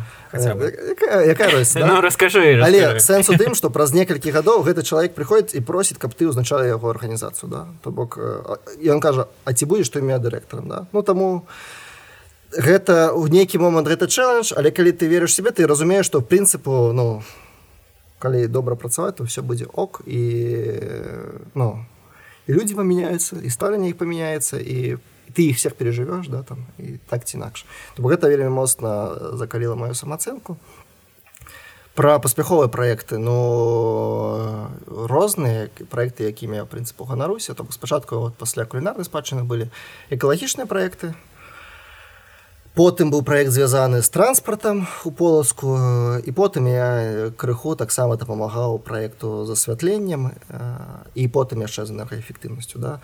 Тое што калі коротко да доўга доўгая гісторыя коротко калі вы прыеце полац там ёсць велодарожкі гэта дзякуючы мне да то бок я зрабіў велодарожкі полацка мона кажучы. У нас жа не быў шанс пахадзіць по ім да. А, пры гэтым проект быў таксама супер складаны бо з аднаго боку ты мусіш пераканаць улады гэта зрабіць да? бо у, ва ўладаў я заўсёды нейкі дыяпазон таго што яны могуць зрабіць. І гэты дыяпазон звычайна куды больш чым у цябе да? Пераканаць уладаў каб яны пайшлі на гэты рызыкоўны крок. А крок быў тым што цэнтры полацка ёсць праспект францыск скарыны там три паласы кожны бок. і адну з гэтых палос мы выдзелілі подвел дорожку абустроілі там переезды поставілі там дзеленятры вот такія штукі гэта даволі рызыкоўна бо гэта па сутнасці паласа якая дзе все паркуюцца гэта цэнтр гэта вуліца ну як карла маркса типа да такого кшталту. І вось забраць по адной паласе з кожнага боку то бок две две паласы гэта рызыкоўна гэта відавочна вельмі шмат то бок для ўладаў гэта рызыкоўна. Для мяне як проектного менеджера гэта складана з пункту лежання рыск менеджмента бо ад кіроўцу вельмі шмат хейта вельмі шмат хейта да. І плюс при гэтым усім ты мусіш уцягваць мясцовы кам'юніці. Я вельмі шчыльна працаваў з раварыстамі мясцовымі а яны заўсёды будуць недовольны бо яны кажуць А чаму ты не зрабіў яшчэ вось гэта да? А ты зрабіў ужо тры разы больш чым просто было магчыма. То бок прынцыпе гэта сітуацыя дзе ад усіх бакоў ты атрымліваеш хейт да? ну ці так ці інакш гэта даволі ну і ты як project менеджер гэта як чалавек які цалкам адказвае ўсё што адбываецца ты адчуваеш ну, даволі вялікую адказнасць і гэта ну часам начамі спіцца кепска да гэтага да і, і таких ночу даволі шмат можа быць. А расскажи, как это вообще работает? Получается, то есть как эта сфера можно назвать НГО? То есть получается, пос, э, подается белорусская организация на какой-то проект э, в какой-то фонд за границей да? То есть и получается или ну, то есть как происходит процедура создания проекта? Гэта як я казаў целый свет да? Я могу рассказать напрыклад я гэта працаў працую на арганізацыях узроўня фонда інтэракцыі да? То бок ёсць пэўны пул э, донараў якія даюць грошы напрыклад ёсць такі донор называется еўрапейскі саюз ну еўрапейскі саюз ну арганізацыя гучыць увогуле абстрактна ёсць прадстаўніцтва еўрапейского саюзу беларусі яно знаходіцца на энгельса падаецца да вось там знаходіцца прадстаўніцтва офіса еўрапейского саюза і ў іх ёсць конкурс конкурсы з нейкім інтэрвалам раз у год три разы на год яны аб'яўляюць конкурс. На іх сайце з'яўляецца просто аб'яўка про гэта і далей гэта вельмі шмат ну, бюракраты да? то бок ты там читаешь там заявка проект на заявку складае каля там 50 сторонок. Там описывается вельмі шмат чаго все мерапрые ну там есть пэўная структура пэўная метадалогія як трэба пісаць гэтай заявки то бок гэта это не эсэ там там есть логика структурная матрыца гэта называется ты можешь разбіваць там input output, ну гарацей целая свая навука да. Ось ты гэта пішешь заявки. то і ты атрымаеш нейкі і ты, ты можаш іх перамагчы да? Што значит што ты іх перамог это знаешь што еўрапейскі саюз гатовы перавесці на твой рахунак гэтыя грошы далей табе гэты проект трэба зарэгістраваць это, это все называется міжнародная тэхнічная дапамога да мтп у нас за мтп кіруе міністэрства эканомікі то бок у міністэрства эканомікі ёсць аддзел по міжнароднай тэхнічнай дапамогі пасля таго як ты у перамог у конкурсе ты раздруковаешь всю свою заявку перакладаешь на рускую мову раздруковаешь ліст дзе кажу что грошы готовы табе перавесці і вот з гэтымі семі документамі ёсць пэўная процедура ты ідзеш гэты проект рэгіструеш рэгіструеш ад таго каб ён не абкладаўся падаткамі то бок все что мы рабілі не не абкладаецца падаткамі у тым ліку заробкі да то бок заробак які закладзены праекце ты атрымаеш яго цалкам не фзсн не не ты не организация нічога за гэтага не плоціць і не абкладваюцца все закупки. Ну то все выдаткі не абкладваюцца да? Ось каб атрымаць гэты пер называется перечень міжнародна тэхнічна памог каб атрымаць перечень вот ты ідзеш міністэрства эканомікі яго рэгіструеш і все пасля таго як ты зарэгістраваў яго ты гэты лісцік дасылаеш брукселс брюссель дасылаеш і кажаш вось мои рахункі засылайце кэш і пасля гэтага пачынаецца да. Проекты там зноў жа ёсць пэўныя інструменты каб грош людзі не знікалі з грашыма там грош ну то бок сума перасылаецца траншамі пасля пэўнага транш ты робіш справаздачу пасля таго як прынялі справаздачу ды табе дасылаць інш ну, то бок там все даволі прадумана все проекты даволі доўгі да то бок ад мінімум полторы гады проект можа дахадзіць на ізі 5 гадоў А может быть такое, что вот, например, вы выиграли какой-то конкурс, Э, по поводу какого-то проекта, а, например, в министерстве потом его не хотят реализовывать.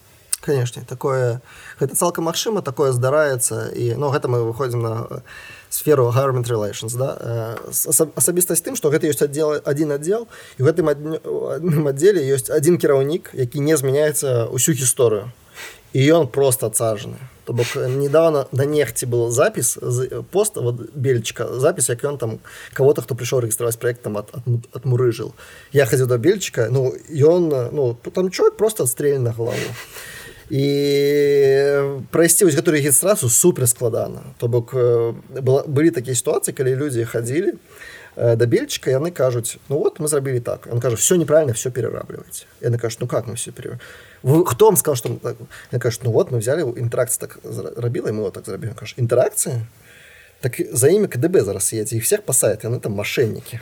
Да? Выходит чувіха телефонует дзельку кажа сухой вот бельчик сказал что за вами КГБ ну типа там что это да?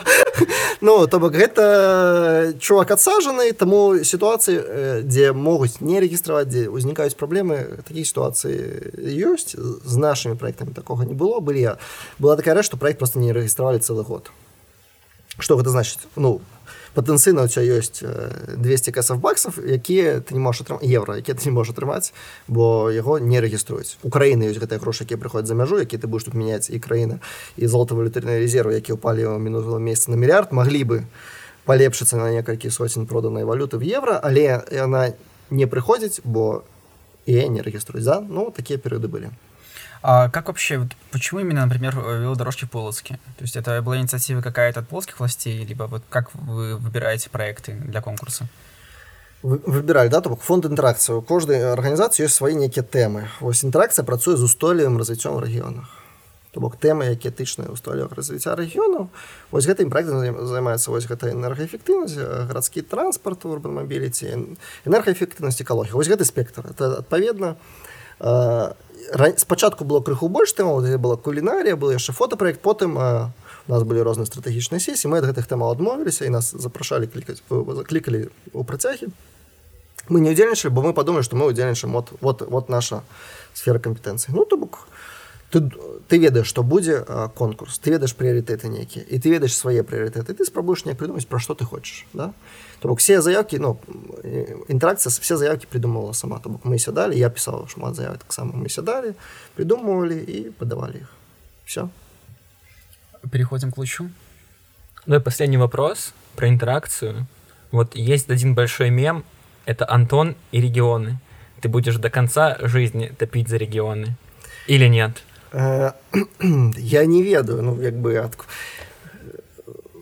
дзякуючы інтэракцыі я вельмі шмат паездзіў Тым ліку камандзіроўках тым ліку с начовкай ну то бок я паездзіў і в прынцыпе даволі добра разумею рэгіёны бо я не толькі пра іх чытаў я там жыў і самае галоўнае размаўляў з людзьмі якія там ёсць розных узроўняў там пачынаючы з мэраў намеснікаў мэраў таксама ну то бок мы працавалі мы вельмі шмат сустракаліся з рознымі чыноўнікамі. Я могу сказать што чыноўнікі зусім розныя да. То бок ёсць адсажаны ёсць не адсажаны ёсць прагрэсіўныя ёсць суперкалхозна да. то Ну таму пакуль што у меня вельмі шмат звязана ўсяго з рэгіёнамі і хочется каб там было лепш я ў гэтым штосьці разумею Дякуй Антон как ты попал в луч я хотел задать тебе такой провокационный вопрос учитывая твой опыт предыдущей в интеракции да ты занимался там project менеджментом и потом ты попал в луч э, на позицию head of software development а потом head of R&D И как? Как бы не имея айтишного опыта вообще, мне кажется, так, кроме Паскаля и, и Бейсика. Все, все правда, я просто да. киваю головой, кто-нибудь башня, все правда. О, как ты попал туда? И расскажи вообще, что это такое, получать новый опыт сразу на такой сеньорной, там, директорской позиции.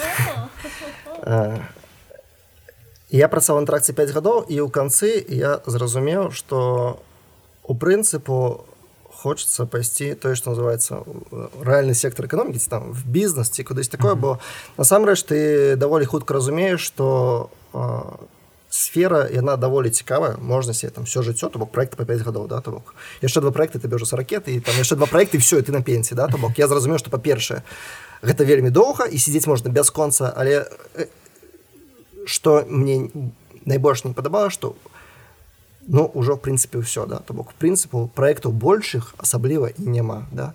Больш складаных іх так так працуе сфера что ну ёсць там яшчэ крыху больше но яны ты больш нічаму не будешь па сутнасці вучыцца да. То бок я зразумеў что я на вот я навучыўся гэтыя рэчы рабіць вельмі добра і на гэта маё развіццё скончылось то бок іншае далей навучанне будзе ісці яны могуць быць больш міжнароднымі і так далей но гэта все будзе ўжо з іншай больш павольнай хуткасцю проекты вельмі доўгія і гэта ну ты будешь сидеть там вельмі доўга. Таму я подумал что все трэба мяняць сферу і ісці э, в бізнес. Бізнес там ёсць кэшфлоу кэшфлоу там как бы проще хрысці да? І так атрымалася что мяне э, мяне паклікалі туда да, то бок мне сказали вось нас на луче будуць э, трансфармацыі ты же эксперт в трансформациях и в инновациях приходи э, до нас.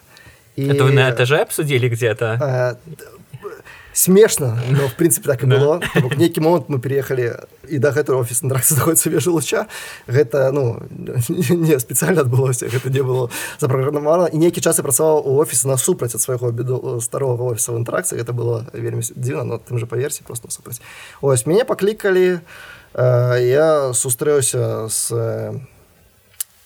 намеснікам дырэктара які тут адказвае за мясцовы менеджмент мы з ім паразмаўлялі ён расказаў што бы ён хацеў я бы я расказаў пра сябе крыху і все. Мы далучылись в сэнсе я далучыўся до гэтай гісторыі а не страшно было вообще ну, то есть переходить на софтве позицию то есть? Так слухай стра страшно заўсёды вот мне вот заўсёды страшно. Вот я, нагадаю хлопчык з гомеля да хлопчык з гомеля. Страшно з першага моманта калі ціснуў руку жанчыны з таго моманта заўсёды было страшно. Калі ты пераходзіш на завод гэта реально страшно. Я шмат чаму навучыўся тым ліку нават на такія базовыя рэчы ты працуеш в ндашке. У тебя шмат можа быць партнёру на все па-перша на удаленкі бо яны в рэгіёнах сят у тебя организация маленькая, 10 человек. А тут организация 750 человек. То бок э, камунікацыя в организации 10 человек, камунікацыя в организации, асабліва калі ты кіраўнік аддзелу ці некага накірунку в организации на 750 человек, это зусім інша.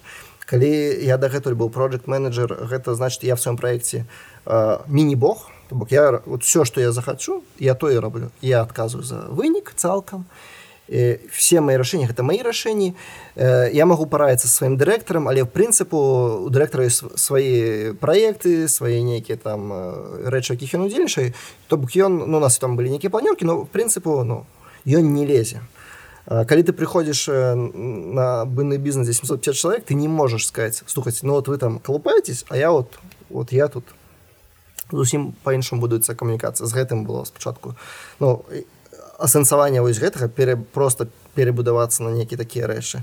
Гэта займае нейкі час мабыць полторы месяцамі заняло просто зразумець што я не зусім правильно камунікую можна камунікаваць лепш яшчэ эксперт по камунікацыях да типа. Вот. І вось такія рэчы то бок такіх рэчаў было даволі шмат. Тое што я займаўся айці накірункам таксама ну пэўным чынам ціснула я не могу сказать что гэта ціснул даволі шмат бо э, гаджеты матрыца праграмаванне мне цікавілі заўсёды. Я займаўся аверклокінгам школе да там я разганял відеокарты там стала нейкія свае самаробныя сістэмы э, охлаждения і нават, і, да, да, да, ну там абдувы дадатковыя гэтак далей да то бок. І нават там э, займаў нейкі мест там займаўся там тамінгам там летэнсі э, в памяти там відеокарты і гэтак далей то бок прынцыпу я вонкава разумеў як гэта все працуе у меня было э, шмат знаёмых якія працуюць гэтым сектары але я гэтым ніколі не займаўся конечно гэта страшно. І заўсёды калі ты ідзеш э, трэба разумець то бок мне далі накірунак які я мушу развіваць ну гэта складана то бок ты даволі шмат залежыць таксама ад таго як ты все гэта пабудуеш як ты выбудуеш нейкую структуру арганізацыйную структуру як ты будешь все ну, людзей знаходзіць і гэтак далей было страшно але оказалось все на дзіва даволі просто то бок все мои страхи яны не подцвердзіліся а... а какие у тебя были обязанности вот изначально когда ты был head of software development по-моему да вот то есть чем ты конкретно занимался то есть что ты возглавлял какой там software development в случае э, да спачатку не было никакого спачатку было никакого але были нейкія задачи от кіраўніцтва что там мусіць быть И вот гэтым я займаўся это то есть бэк-офис какой-то да? То есть вы непосредственно писали автоматизацию какие-то коммуникации э, да не то бок. У нас гэта хутчэй было на прадуктовае то бок у нас э, пер ну першае па-перша ну то бок. Мы там э, мы от внут в працэсы в прынцыпе прадпрыемства на якім працуе 750 чалавек да гэтым на якім працавала 10 тысяч чалавек бок на луче працавала 10 тысяч чалавек весь квартал не вежа весь квартал калісьці был все гэта былі будынкі луча вот МТС все гэта былі будынкі луча.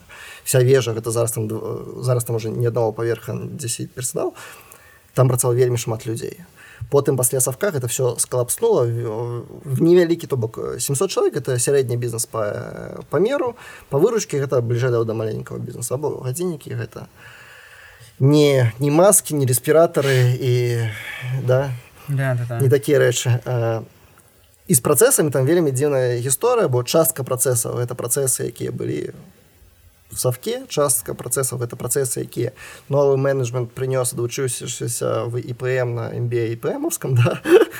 А частка працэсаў гэта просто что-то хаотичнае куда-то вставілі хаотически складзеныя нейкі працэс да? Таму а, мы в гэта спрабавалі не лезть мы вот рабілі там мы там будавалі заново па сутнасці весь сайт вся праца сайта мы запустили іх некалькі мы там рабілі розныя інновацыйныя рэчы па працы напрыклад а, з ну, B2B рішэнь там былі канструктары там калі ты хочаш замовіць там гадзіннікі для сваёй кампаніі там можаш загрузіць ну то бок рабіліся вот такія вот справы гэты.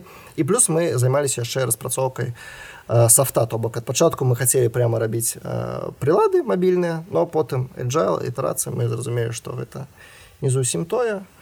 Перайшлі да распрацоўкі разумных гадзіннікаў гэта таксама складаная частка бо гэта яшчэ і хардвер. То бок ёсць софт ёсць хардвер то бок нас яшчэ доўкамплектавалі каманду людзьмі якія там схематэхнікі пісібі платы там праграмісты прашывак і гэтак далей да. Вось і плюс у нас была эксперыментальная частка мы займались мабільнымі гульнямі. Бо франк миллер груп гэта ну уладальнік луча. Э, у яго была такая канцэпцыя діверсіфікацыі вось он вклаў беларускае прадпрыемства. Хочется нешта яшчэ бо гадзіннікі гэта добра але на гадзінніках э, добрую рой рой Рой. інвестмент добры не атрымаеш да? Э, таму вось былі такія накірункі таксама при гэтым плюс у тым что у мясцового менеджмента было даволі шмат паўнамостваў і ёсць то бок можна было рабіць все что хочешь. Слушай, а что с кадрами? Вот когда есть куча разных этих компаний, да, и луч на этом не специализируется, каково вообще трудно это было найти хорошие кадры? Как было с ними договориться по зарплате, легко или не трудно, или сложно? Вось вось гэтыя ўсе пытанні былі ў мяне ад пачатку калі я думаў бляха. Э, што аказалось на практыцы? На практыцы аказалось што калі ёсць зразумелая віжн то бок э, ну все даволі просто наша наш заробак любога чалавека ён не складаецца столькі з сумы якую ты атрымліваеш да? То есть вот мой заробак это мой налічны заробак 500 рублей да плюс э, як далёка офіс да там типа это может быть плюс 100 рублей ці мінус 100 рублей да. Як э, які там умовы в офіс над якімі прадуктам працую. Гэта все робіць дадатковую як бы на- надбудову.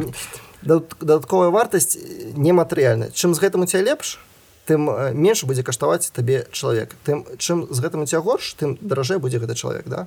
Калі ты прыходзіш і калі чалавек бачыць што ну праекты які яго клічуць яны цікавыя калі ён бачыць што каманда Ну, ніхто не хоча быць адзін э, і сярод э, лузераў да? калі ён бачыць што каманда добрая э, все клас все супер нас ракета Ілон Маск мы летим в космос э, ідуць даволі проста вот і все калі гэтага няма то ну, тады прыходіцца ну, дабінахаваць у сэнсе што пераплачваць вельмі шмат за заробкі час мне падаецца што мне шансуе то бок першы чалавек які прыйшоў на сумове там я паглядзеў потом бля пушка так добра такі класны контакт а у яго яшчэ ну то бок і он ну, і все типа чик-чик-чик і вот так у тебя все пачынае складвацца і ты просто думаешь бля вот я два тыдні таму сидзеў думаў что гэта немагчыма зараз ну, фу, ну вось так вот.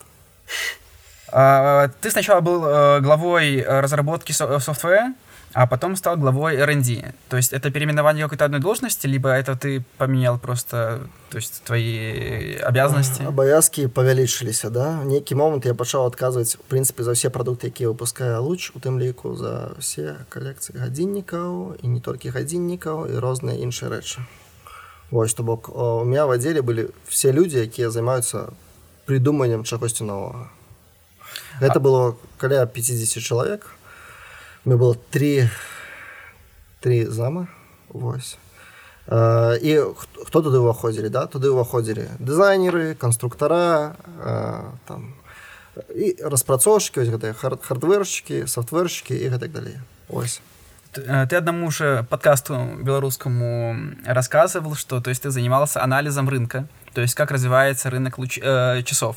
Спасибо. Э, да. Ну и годинников, звичайно, так само. Э, вот, э, то есть у тебя, получается, входили в обязанности анализ рынков, развитие софтвера каких-то, то есть вы там игры разрабатывали, насколько я знаю, что еще входило, то есть в твои вот эти сферы R&D луча? Ну, як я сказал, все продукты. Гадзіннікі, нейкія смежныя продукты, да, напрыклад, э, луч выпускае зараз там коллекции скураных вырабаў, да, там типа там чехольчики, ременчики, да, вось такія рэчы.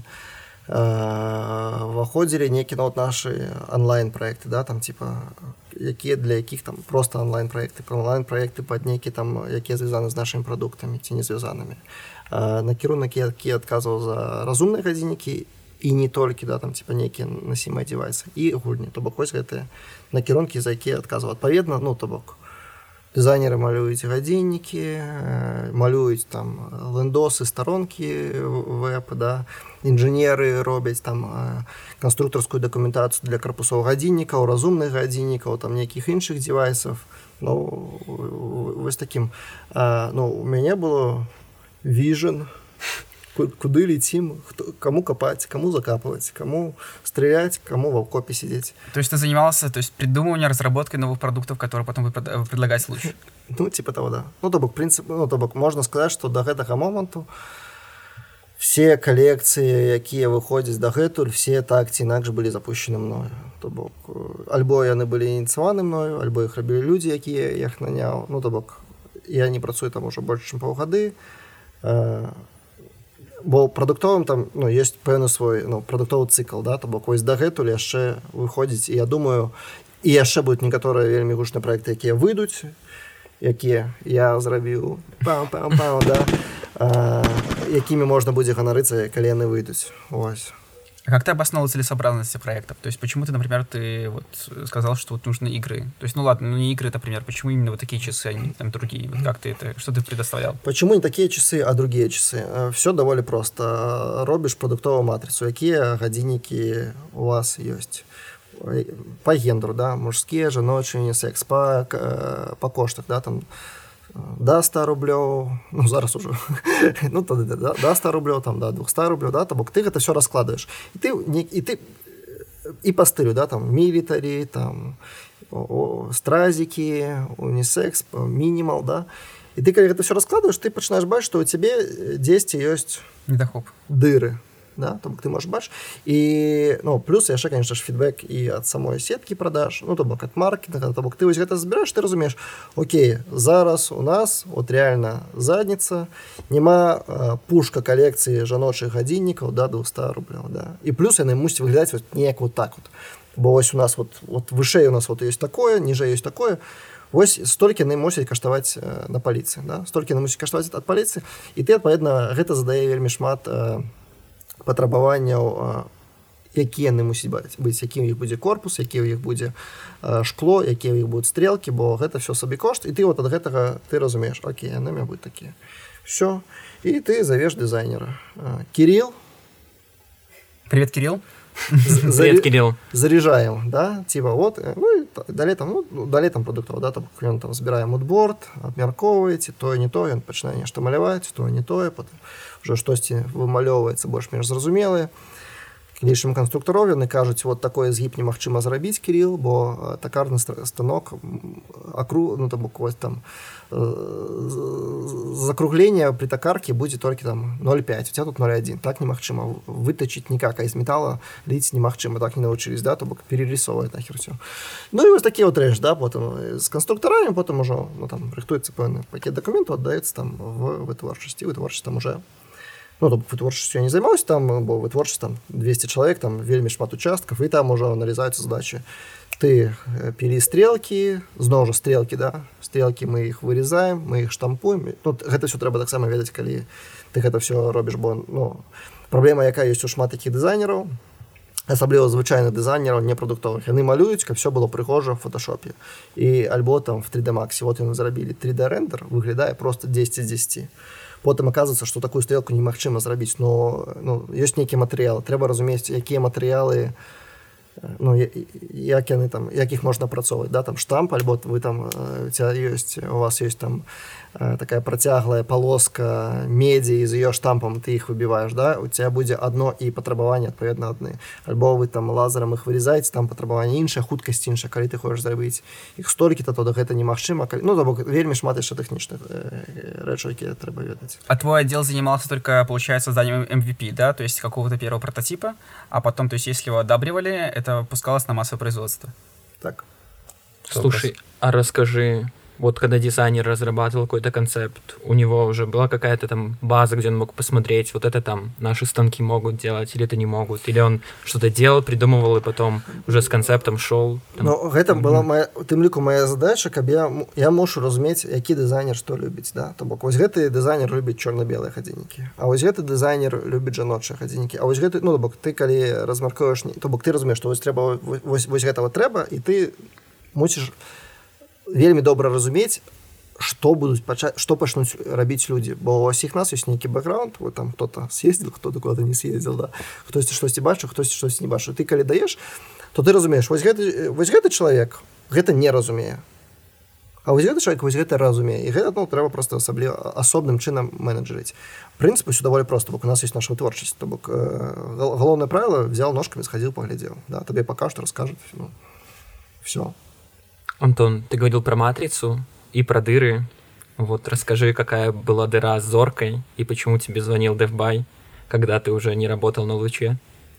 А, зоркай адбылася ну, вы все напэўна бачылі гэтую гісторыю Да, и почему писал парень, который занимается в центре новых идей чуть-чуть тоже, да? да, да. Да, как бы твой коллега из другого направления, да, пересекся Тут- с тобой в другом Не, направлении. не каб, каб все было ну, шмат то не так ну то бок успрынялі што гэта абвінавач у нас з васілька вельмі добрыя адносіны да то бок і былі і, і ёсць і мы з ім вельмі шмат кантактавалі і як бы калі гэта вся сітуацыя адбылася ну мы з імі абмеркавалі і я адразу пачаў э, казаць бягучаму менеджменту луча э, луча што ну трэба нейкім чынам гэтае пытанне вырашыць альбо гэт- альбо гэты пост будзе. То бок гэтая сітуацыя цягнулася тры дні да гэтага. То бок тры дні э, усе вялі перамовы. Перамовы не ско... ну, я не вёў перамову я спрабаваў каб яны пачалі весці перамову.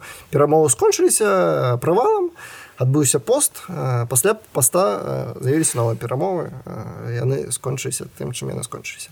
Вось э, таму я тут ху- хутчэй быў просто як это осколак з прошлого Вось. Э, Таму мне тэлефанавалі журналісты, таму я чарговы раз даваў розныя каментары і, і, і, гэтак далей. Але праблема ўся як звычайна в камунікацыі. То бок я пра гэта ўжо казаў. Тры дні веліся перамовы. Ты знаеш, што перамову можна было скончыць ну, без, без скандала. Но вырашылі ну, чамусьці падумалі, што скандала не, буду, не будзе і, ну, і не захацелі вырашыць хутка. У выніку прыйшлося і на пра- перамову пайсці і скандал атрымалі і ну все к черчиллю Переходим на Погнали чистопед. дальше. Да. А, Сейчас ты занимаешься клинингом э, в Киеве. И как нам э, докладывают источники да, СМИ. д- докладывают источники, то, что ты приобрел франшизу у одного белорусского клиник-магната Ивана Владимировича Шила. неправильно докладывают уже одразу Неправильно. неправильно конечно У тебя не франшиза. Не мы не приобрели. Мы партнеры А, в, Ки- в киевском бизнесе. То есть это не франшиза, то есть Нет, вы нет, не нет, нет, нет, платите роялти? нет нет нет нет. У нас партнерство.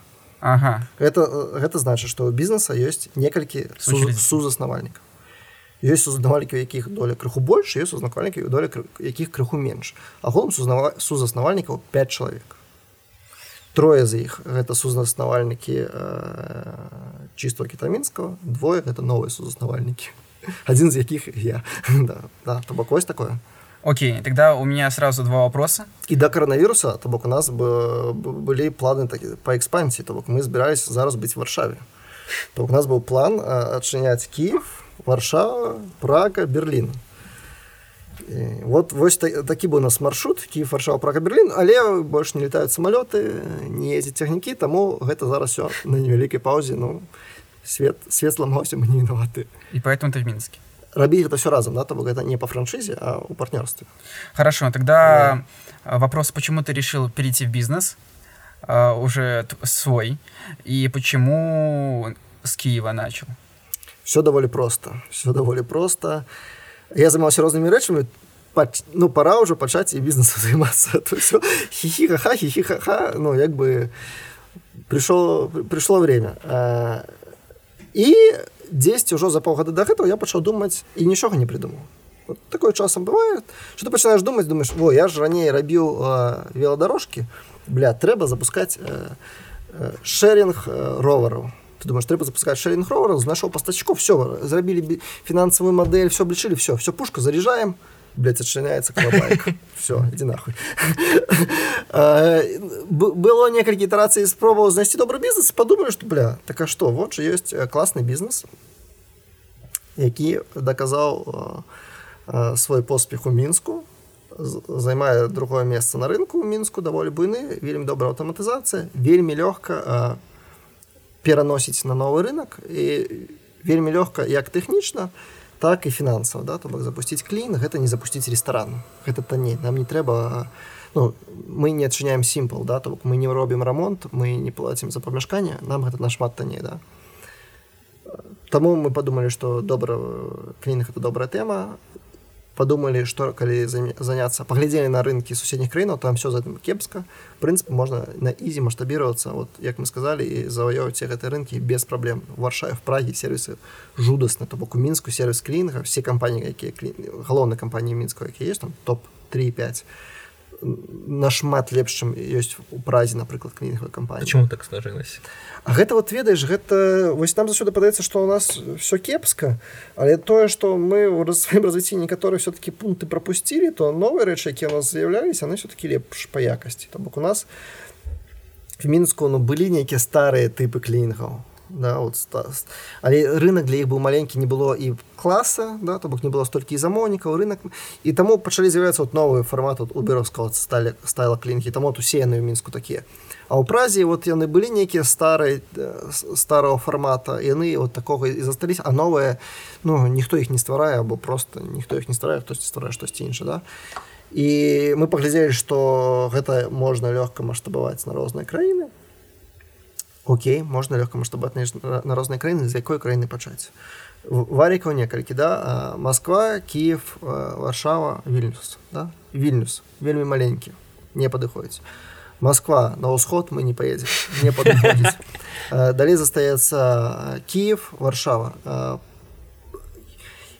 і той той горад нашмат больш чым мінск по плацежаздольнай аўдыторыі. То калі ты па- па- пачынаеш разлічваць колькі там людзей зарабляе там больш там не ведаю, 700 баксаў. Іх там некалькі разоў больш чым у мінску і тым тым горадзе да? Ок. Варшаўці Киев дзе прасцей? Відавочна в Киеве прасцей бо а, мова да то бок прынцыпу Киеве даволі распаўсюджаная расійская мова. Украінскую таксама лёгка зразумець польская я не размаўляю у меня няма карты паляка я не размаўляю по-польску і калі размаўляюцца мной я вельмі кепска разумею то бок не разумею можна сказать. Я не буду придурювацца што я як і все астатнія 111 беларусаў разумею польскую мову з калыскі не разумею ні слова. Альбо вельмі кепска да таму э, Киев прасцей Там ты из Гомеля, тебе ближе к Украине, чем Мне ближэй. Да. і плюс ну юрыдычна да то бок еўрапейскі саюз бляха патрабаванне еўрапейскага саюза па там па працу лодкавання ну юрыдычна гэта больш складаная сістэма Киев прасцей Окей. плюс эканоміка Украіны апошнія гады расла плюс мы верілі той момант зеленскага все все топ И заметил ли ты какие-то особенности уже по открытию бизнеса? То есть, и, может, своими партнерами вы замечали, обсуждали это как-то по открытию бизнеса в Беларуси и в Украине? Э, ну і конечно ёсць вельмі шмат адрозненняў да што мы зразумелі в Киеве? Што в Киев э, зусім не такі як мінск тым ліку па сярэдняму класу в Киеве у нас ёсць э, быў прынамсі да коронавіруса сярэдні клас які складаецца з айцішнікаў і мінскіх нейкіх там менеджераў вышэйшага ўзроўню не вайці якія зарабляюць прыблізна як айцішнікі да? Все То бок у нас няма алігархаў і, і у нас няма супербедных У нас астатні будуць атрымаць па 500 да, плюс-мінус мінску в Киеве наадварот в Киеве якраз такі сярэдні клас складана знайсці в Киеве ёсць вельмі шмат багатых людзей і вельмі шмат вельмі бедных людзей а сярэдняга класа ён амаль што не бачна то бок вельмі часто людзі тэлефону то бок нас была убер сістэма да ты выбраў што табе трэба ты плаціш за тое што табе трэба не шмат да. Вот у тебя два пакоі і все да в мінскі да працуе супер. Мінскі ёсць гісторыі як топ-менеджер і пама адмяняе замову бо на яго замове быў промакод на 10 соткаў робіць новую каб атрымаць 15 соткаў і гэта там типа 3 рублі сэканоміць да. І гэта там топ-менеджеры пама да там вот ёсць такія гісторыі у нас в Киеве гісторыя іншая яны тэлефануюць яны тэлефануюць то бок не сайт на тэлефоне скажешь у вас там шмат кнопак вот здесь просто все 500 давайте мы 2 500 мы платим 2 500 просто все зрабіць Сделайте красиво да вот просто зрабіце і, і яны самі кажут, давайте 2 ці кажут давайте до 5 да мы там лишь у нас там выходит 2000 гривен да кажу, давайте до 5 я кажу да мы зараз пералічым перетэлефануем ну і телефон кажем 4 800 да? там, типа. ну там вось такое то бок. Украіна гэта краіна дзе вельмі добра адчуваецца вось гэты кантраст. Ёсць альбо вельмі дорага альбо вельмі танна. Тое ж самае па барах. Я часам хожу ў бары хадзіў раней бары. Э, ну, там все даражэй. Калі ты ідзеш такі ж бары як в мінскі па якасці там будзе все адчувальна даражэй. Але калі ты хочаш жыць як ну эканомна жыць то ты можаш жыць танней чым мінскі ну там на каш ну то бок кашачка там каштуе вельмі шмат танней чым мінску але і добрыя кокцікі каштуюць даражэй то гэта вот палярызацыя па бедных багатых яна там адчуваецца істотней ну і плюс вялікі горад да то бок. Вельмі проста гэта параўнаць э, праз google да калі там google ads робіш там рекламу напрыклад google показвае колькі google аккаунтаў ёсць кожнай краіне у мінску она показывает там типа миллион 800 аккаунтов там ці 2 мільёна штось такое ну ясна што некаторых людзей можа быть некалькі аккаунтаў ну то бок это не не, не, звязана з насельніцтвам я просто пропорцыі э, в киеве 15 вот и лишь миллион девятьсот Минск, Киев 15 минут. Ну, то бок ясно, что это не... Ну, ну ты разумеешь, что это город докладно больше. Да, да, окей, у нас половина користается мейлом, да, ну, но это все равно в разы. И это башно повсюль. Uh, это башно по... Як выглядает киевский Реалдбай. Uh, вот есть у нас Реалдбай, это сайт вот с 90-х, такой количье. Луна называется украинский сайт, где публикуют, и там у них уже, это, это супер паспяховы стартап украінскі ён там э, пайшоў на розныя заходнія рынкі таксама там усходняй цэнтральнай Европы. У іх там в 3D яны новыя новы раёны іх 3D мапа ты можешь пакруціць кожны будынак пабачыць ну то бок там там ну просто супер все вот просто параўнаць э, портал про нерухомасць мінскі портал про нерухомасць э, кіевскі ты зразумееш дзе эканоміка просто летит вверх на стероидах да? Ну а эканоміка кватэры да? Кватэры это прыборкі то ну там вот мы на гэта рэчы рабілі ну і ну і нерухомасць гэта грошы бо пабудаваць дом гэта дорага то бок не ну у нас вот кемпінскі ўжо колькі уже 5-7 гадоў не могуць здаць да. Страшно і дай бог 30 году яго здадут куда-то бо бліжэйшыя тры гады яго дакладні а побач са мной я жыву на сіпенка на шевченко. Ёсць хаят вось гэты пабудаваны гатэль такі на выход посольств да да вот яго калі здадуць в сороком году его здадут да то бок я калі вот гэта будзе як э, будынак из майго дзяцінства які вот не маглі дабудаваць. Ну зараз гэта хаят кемпінскі ну кемпінскі ладно его мабыць хутчэй там банку збагрілі ну вот хаят ну выглядае что к 35му мне будет хутка 50ка скончыць гэты проект які хацелі чэмпіонату свету по хоккею да то гэта гэта про тэмпературу в эканоміцы да? Гэта дзе пульс ёсць а дзе мы на апаратах искусственным дыхання лёгкіх як кажуць я кажа кранік зараз да а именно вот по открытию бизнеса. То есть, например, вот известно, что в Украине, ну, ходит такой слух, что очень много коррупции. То есть у вас были случаи, когда вас там как-то намекали, не знаю, либо, может, вы давали кому-то, и вы можете об этом рассказать? А, ну, треба разуметь, что у нас не то...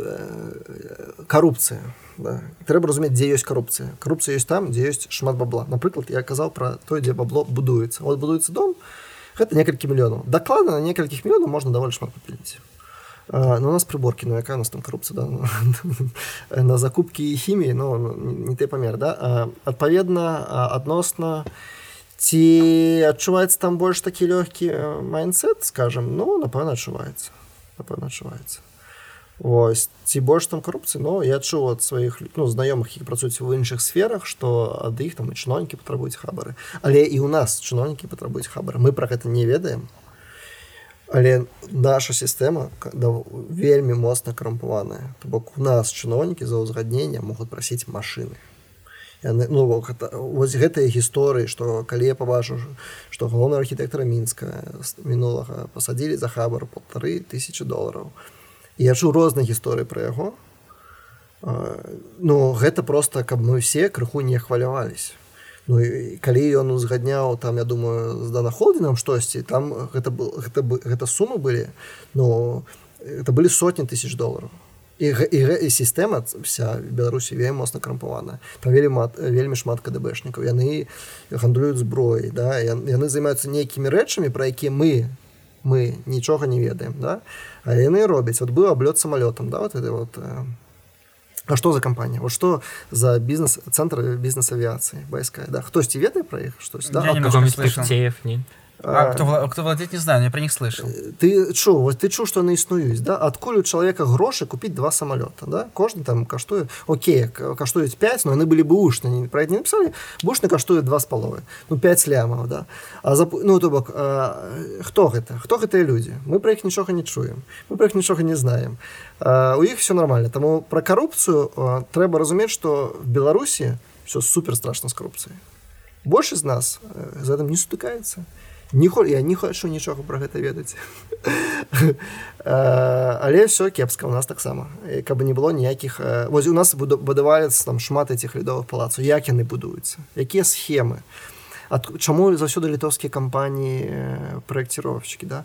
Ці таму что прасцей грошы в літву выйсці і потым па евросоюзу ісці там яны просто лепш праектуюць да ну вот ёсць шмат рэчу про якія не сми не пишуць і не надо это в этом знаешь але ну рэгіёны Беларусь яна розная.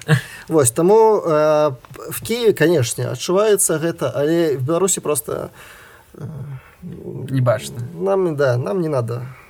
Пускай кесу или кесарева. От, открывать бизнес в Украине проще? Иншая речь. Э, вот э, страшно, да? Страшно. Э, поехать в Киев и отчинить там бизнес. Ну, бляха, это так само страшно, да? Тобто ты едешь в інший город, где ты не едешь никого, и ты там начинаешь будовать бизнес, э, ну, без ничего, да? И оказывается, все легко.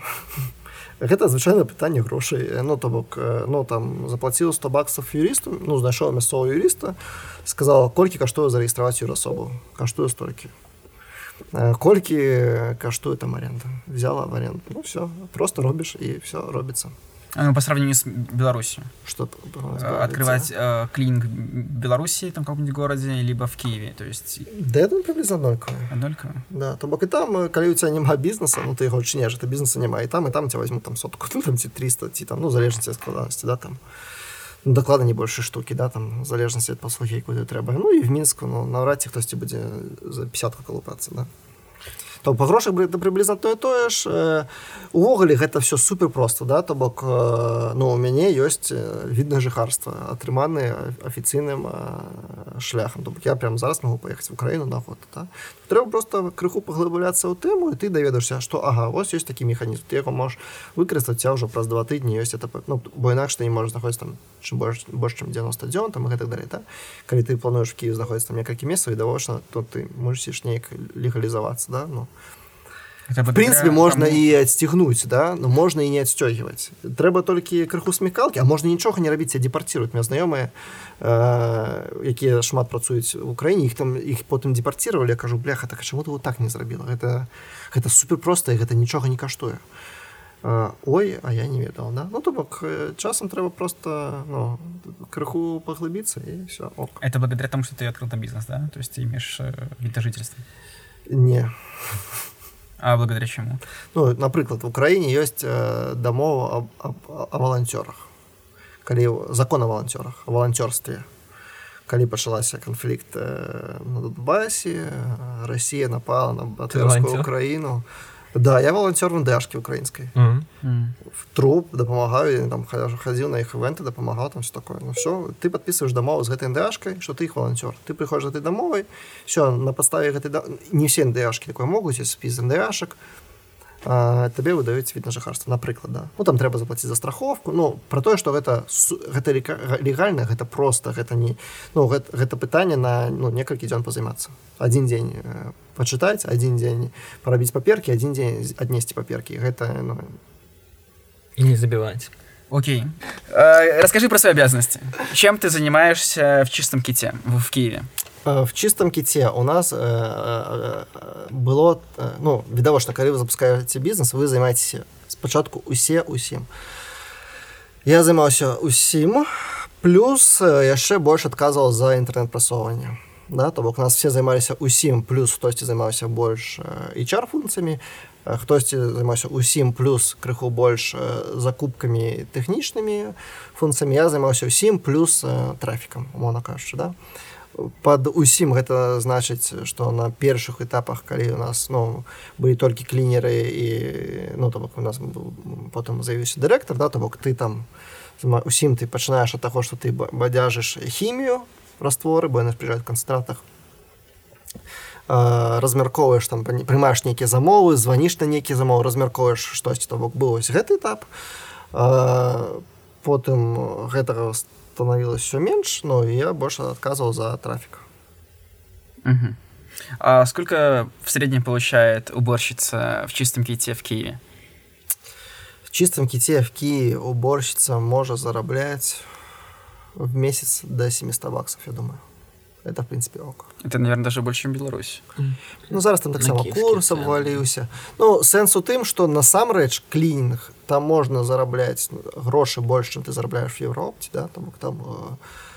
Але трэба разумець, што гэта даволі складаная праца. То бок клінг гэта складана. Э, звычайна клінер працуюць ну, зранку да вечара і яны вельмі стомленыя ўвечары бываюць бо яны драюць кватэры кватэры бываюць розныя кватэры звычайна выглядаюць не так як нашы кватэры яны могуць быць жудасныя то бок э, ну то бок гісторыі такія табе тэлефануюць і кажуць да вот у вас есть паслуга генеральная уборка кухні вы все убирать на кухню да у нас это услуга мы убираем все внутри окей а что коли там был пожар?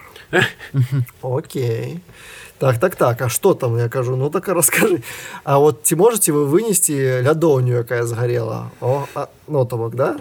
А, вот у нас А что як вы працуеце со шклом? Я кажу что со шклом? Ну вот оно от пожара полопалось. Вы его достаете или не достаете да? Ну то бок э, бывают зусім розныя і гэта складана але і заробкі там в прынцыпе для працы на якую ты можаш пайсці без любой адукацыі зараз і пайсці працаваць на наступны дзень ну нормальная яшчэ якая адрозненне вельмі моцна паміж кіевам і мінскам в киеве все-таки адчуваецца что краіна ёсць адрозненне в краіне по доходах вельмі моцная шмат людзей при у нас там ну мабыць 70соткаў клінераў жывут не у киеве То бок это значыць што яны ездзяць в дзень у адзін бок 10 гадзіну две гадзіны яны едуць просто на замову і яшчэ замову то бок гэта на ізі можа некаторыя людзі жывуць за 150 кіламетраў ад Кіева яны кожную раніцу ездзяць папрацаваць бо у іх у вегатыне у іх заробкі ну то бок яна за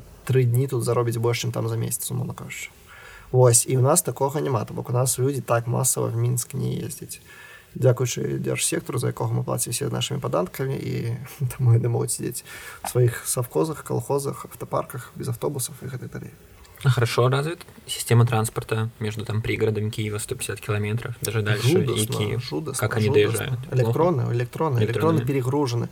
Громадский транспорт в Украине амаль што не існуе амаль што не існуе то бок ёсць грамадскі транспорт наземны гэта супер гемара там огромныя пробки там огромная толкотня ну то бок я ніколі не быў не ездзіў автобусах я просто бачу яны праязджаюць нахілены і як людзі просто вылазят закон метро таксама метро в прынцыпе в кіеве будавалася крыху раней крыху замінская але в прынцыпе на падобна такія ж цягнікі што але адрозненне агромістае то бок я в мінске ты заходишь вот калі ты падаецца что вот зараз гадзіна пік шмат людзей ну в киеве это просто выходной походу ты калі, там гадзіна пік ну гэта реально ну то бок ты ж бля я, я в таком метро не ездил я на это не подписывался.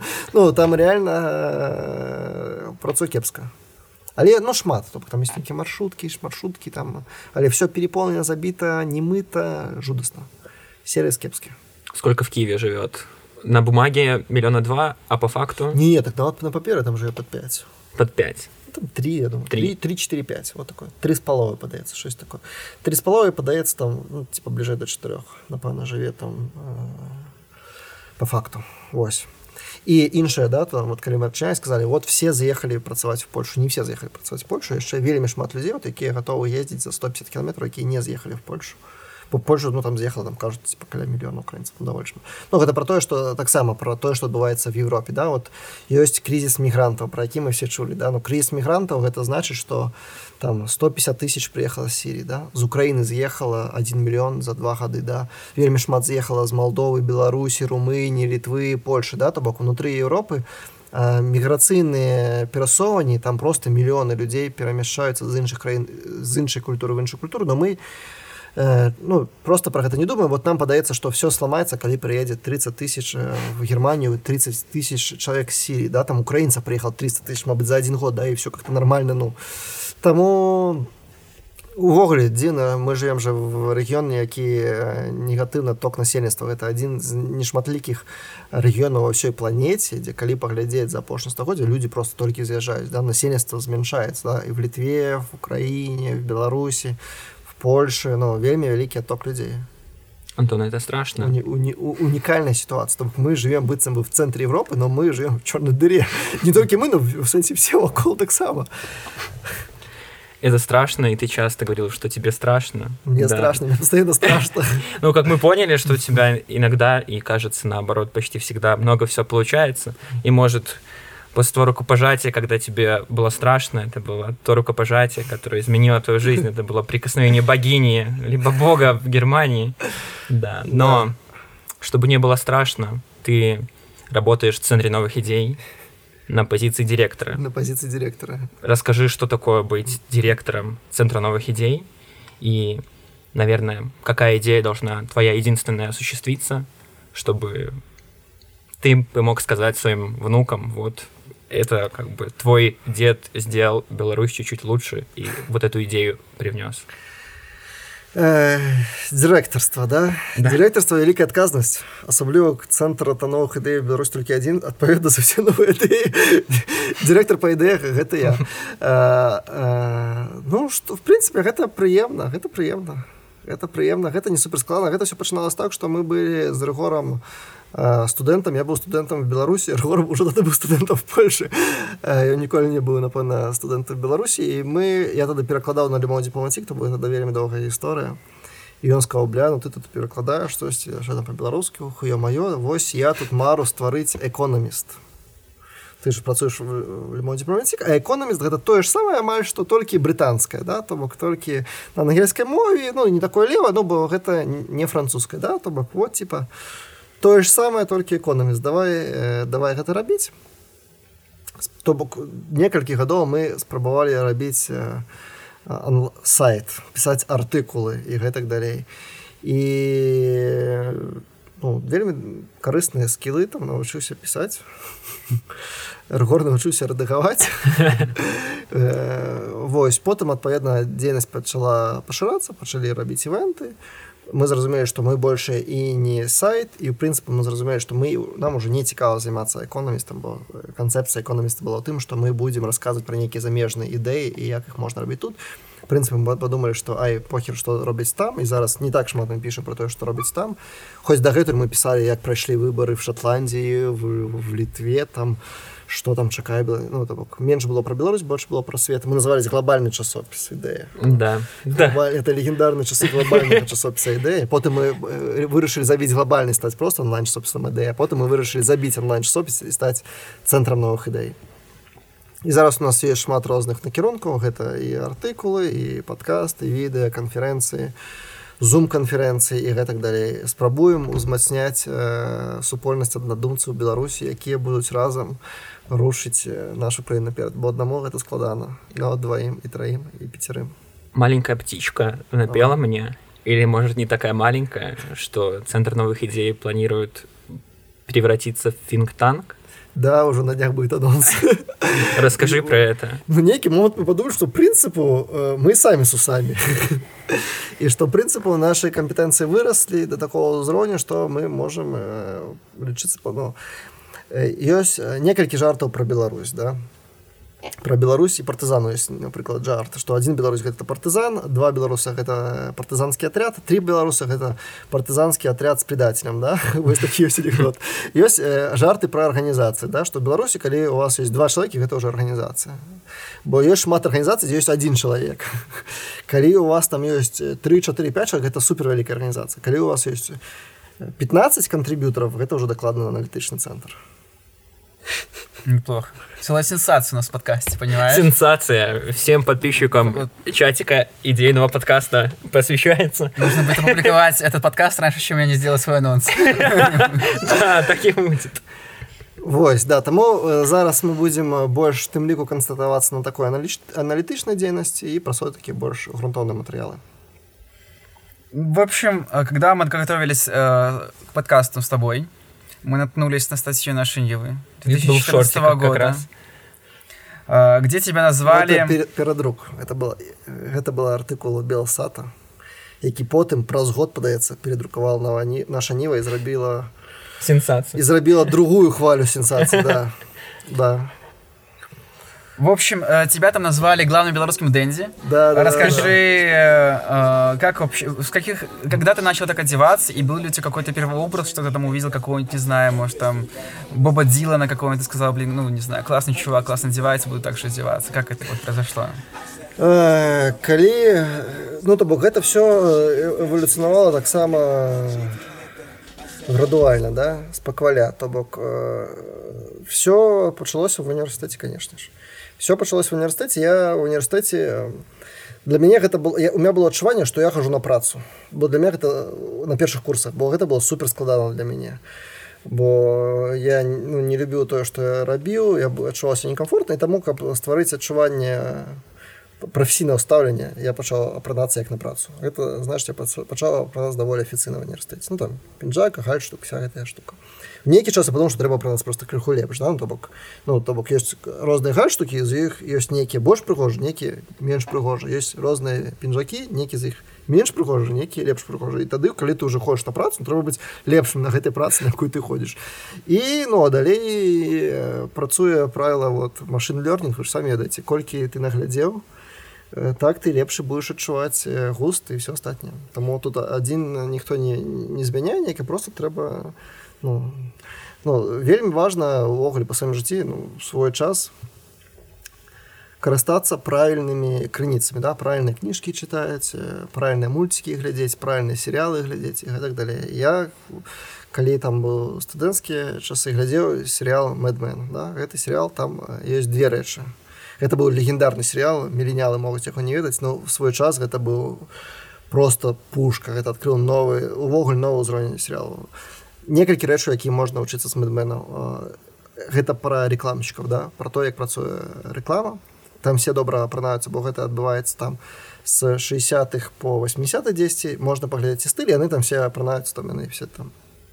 У них все хорошо да можна наглядзецца як яны все апранаюцца сериал сам по сабе для мяне гэты подручнік по псіхалогіі бо там все пра дыялогі. Там вельмі добра показана дынаміка в кампаніях вельмі добра показана якія мы самі людзі. От якія мы людзі праціўныя часам якія мы часам добрыя.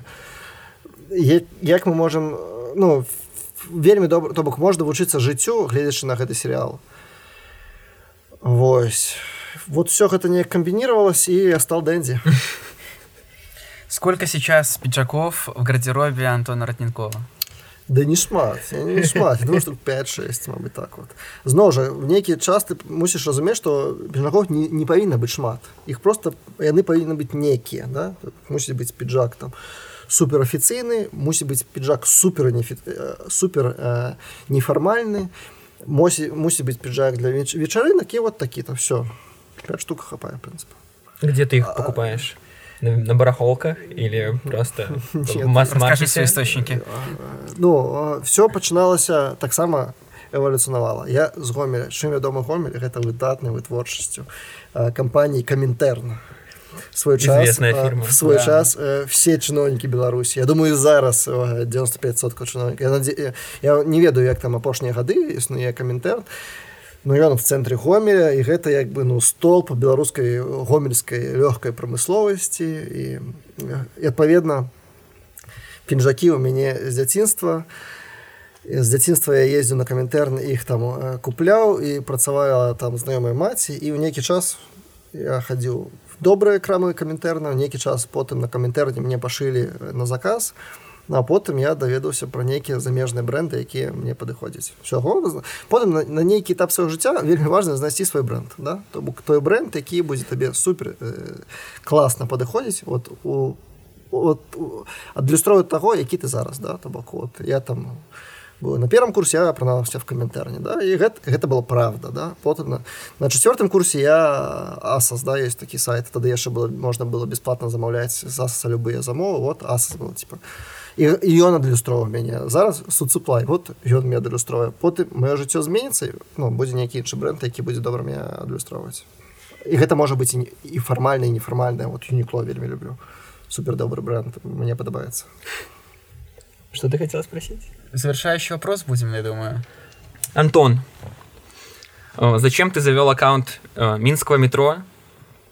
Это твое хобби, это твой способ самовыражения, либо ты просто любишь Минское метро и хочешь, чтобы все на нем ездили, или ты его ненавидишь и таким образом делаешь его приятнее для себя. да інстаграм аккаунт да неафіцыйна Инстаграм не Да, а, ну, э, так атрымалася, вы маглі заўважыць, што ў мяне ёсць даволі шырокі спектр рэчаў, якія мяне цікавяць, і мы нават не все яшчэ абмеркавалі. Я займаўся філатэліяй, то бок я збіраў маркі, калі быў школьнікам, ёсць альбом теме школы. У меня есть пінцэцікі нямецкія і альбомчыкі, да? Таксама мне агулам шырокім сэнсе падабаецца архітэктура. А, В шырокім сэнсе мяне цікавіць э, транспарт гарадскія як працуюць гарадскія транспартныя сістэмы бо гэта само па сабе даволі цікава. І архітэктура плюс транспарт гэта метро прынцыпу і так як я часта даволі карыстаюся карыстаюся э, мінскім метро но я люблю бачыць прыгажосць у дэталях і в мінскі метро. Яно на першы погляд можа падавацца даволі простым гэта не пампезнае там нейкае маскоўскае метро ці нават пі- піцерскае да яно не супер вялікае там яно не супер тэхналагічна але ёсць ёсць у гэтым метро ёсць нейкі нейкая прыгажосць у тым ліку ну архітэктура шмат што ў гэтым жыцці гэта же пра ідэі канцэпты і пра нейкі месседж да вот прыйшоў саакашвілі ў грузі што ён пачаў рабіць будаваць празрыстыя будынкі да дзяржаўных установ каб паказаць наша краіна празрыста да? Бок архітэктура гэта то як мы прямо зараз э, пазіцыянуем наше грамадства но можа адлюстроўваць можа не адлюстроўваць но гэта вот наш пасыл да. І вот в мінскім метро вельмі добра можна прасачыць якраз такі вось гэтыя нейкія этапы в нашым грамадстве да. Ось станцыі якія будаваліся калі развалился саюз яны бедныя да. Станцыі якія будаваліся калі нафта подскочила яны больш багатыя да. Вот грушавка яна больш прыгожая да нейкая там автозаводская яна яна больш сціплая да. Чаму гэта так да? То бок ёсць нейкія перадумовы што яны транслююць да? Грушавка транслюе што ва ўсіх у нас будзе нейкі раён дзе мы пабудуем дом э, ну кватэру ў сэнсе в кредит там беларусьбанкі. Ну вось яно нешта такое транслюе да пабудуецца трэцяя лінія метро яно будзе трансляваць якая Беларусь вот прямо зараз да вот яна дайдзе да аэрадромна вот яна будзе крыху трансляваць пра э, да находзінг карыча і все астатняе да? як і транслюе э, выбітны прыклад архітэктуры на плошчы кастрычніцкай да там в мінску таксама да то бок і вось э, Вось гэта нейкія дробныя дэталі якія паказваюць якое было наше жыццё якім мы хочам паказваць наше жыццё. Вось яны мяне цікавілі нейкі момант я падумаў што было б добра зарабіць просто ну просто зафіксаваць гэта. Каб гэта было ну гэта як гэта можна сказаць музей больш то бок гэта не нейкі тэлеграм э, гэта не блогерскі нстаграм аккаунт да? Гэта больш як музей каб потым можна было паглядзець вось так яно было. Слушай, такой вопрос.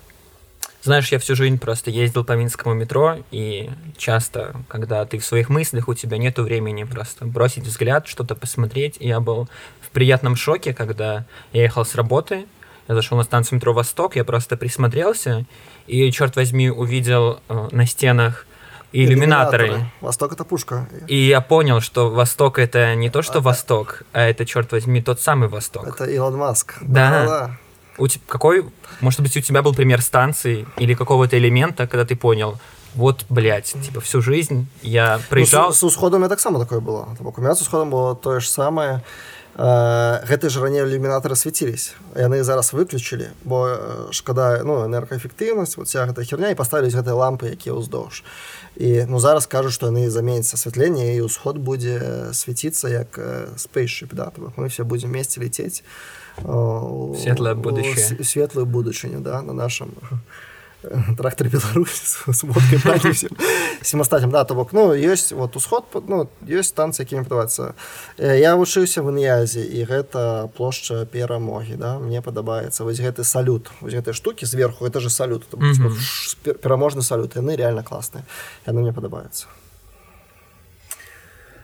будем заканчивать что антон родненков должен еще успеть попробовать сделать какую-то сферу, какой-то проект, чтобы понять, вот, типа, я сделал достаточно и все, что мог. Конечно, не стоит никогда останавливаться, но в любом случае. Какие еще майлстоуны Слушай, я могу сказать, что я на такой категории не думаю. Я, когда гляжу на свое жыццё, я некий момент разумею, что прыемна разумею, что я нават подумать не мог, что я буду рабіць тое, что раблю нават там типа три гады тому, да, умовно кажучи.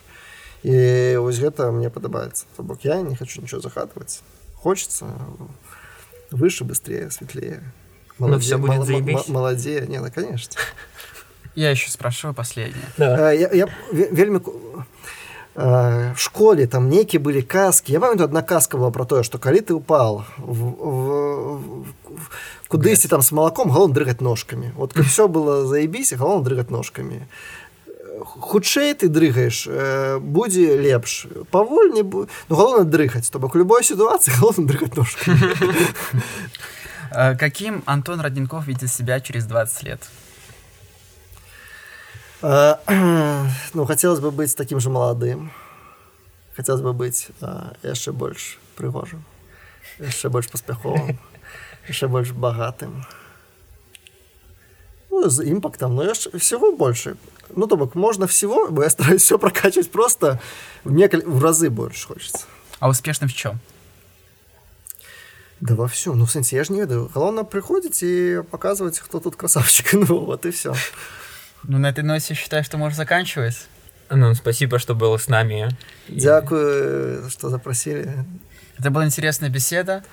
Дзякуй тым хто застаўся две гадзіны гэта челлендж мы можемм працягваць яшчэ доўга але реально безумно долго это можна пацягвацца до раніцы насамрэч и что характерно есть что обсудить да нужно бутылочку еще поставить конечно и можно продолжать бесконечно калі поставишь бутылочку просто некі момант ты фізуха сядет скончыць без бутылочки можно дольше не уважаешь В общем, э, спасибо, что послушали этот подкаст. И если вы дослушали до конца, вы действительно человек. Оставайтесь с нами. С вами был подкаст «Концовка бизнес». До новых встреч. Пока. Пока-пока. Пока.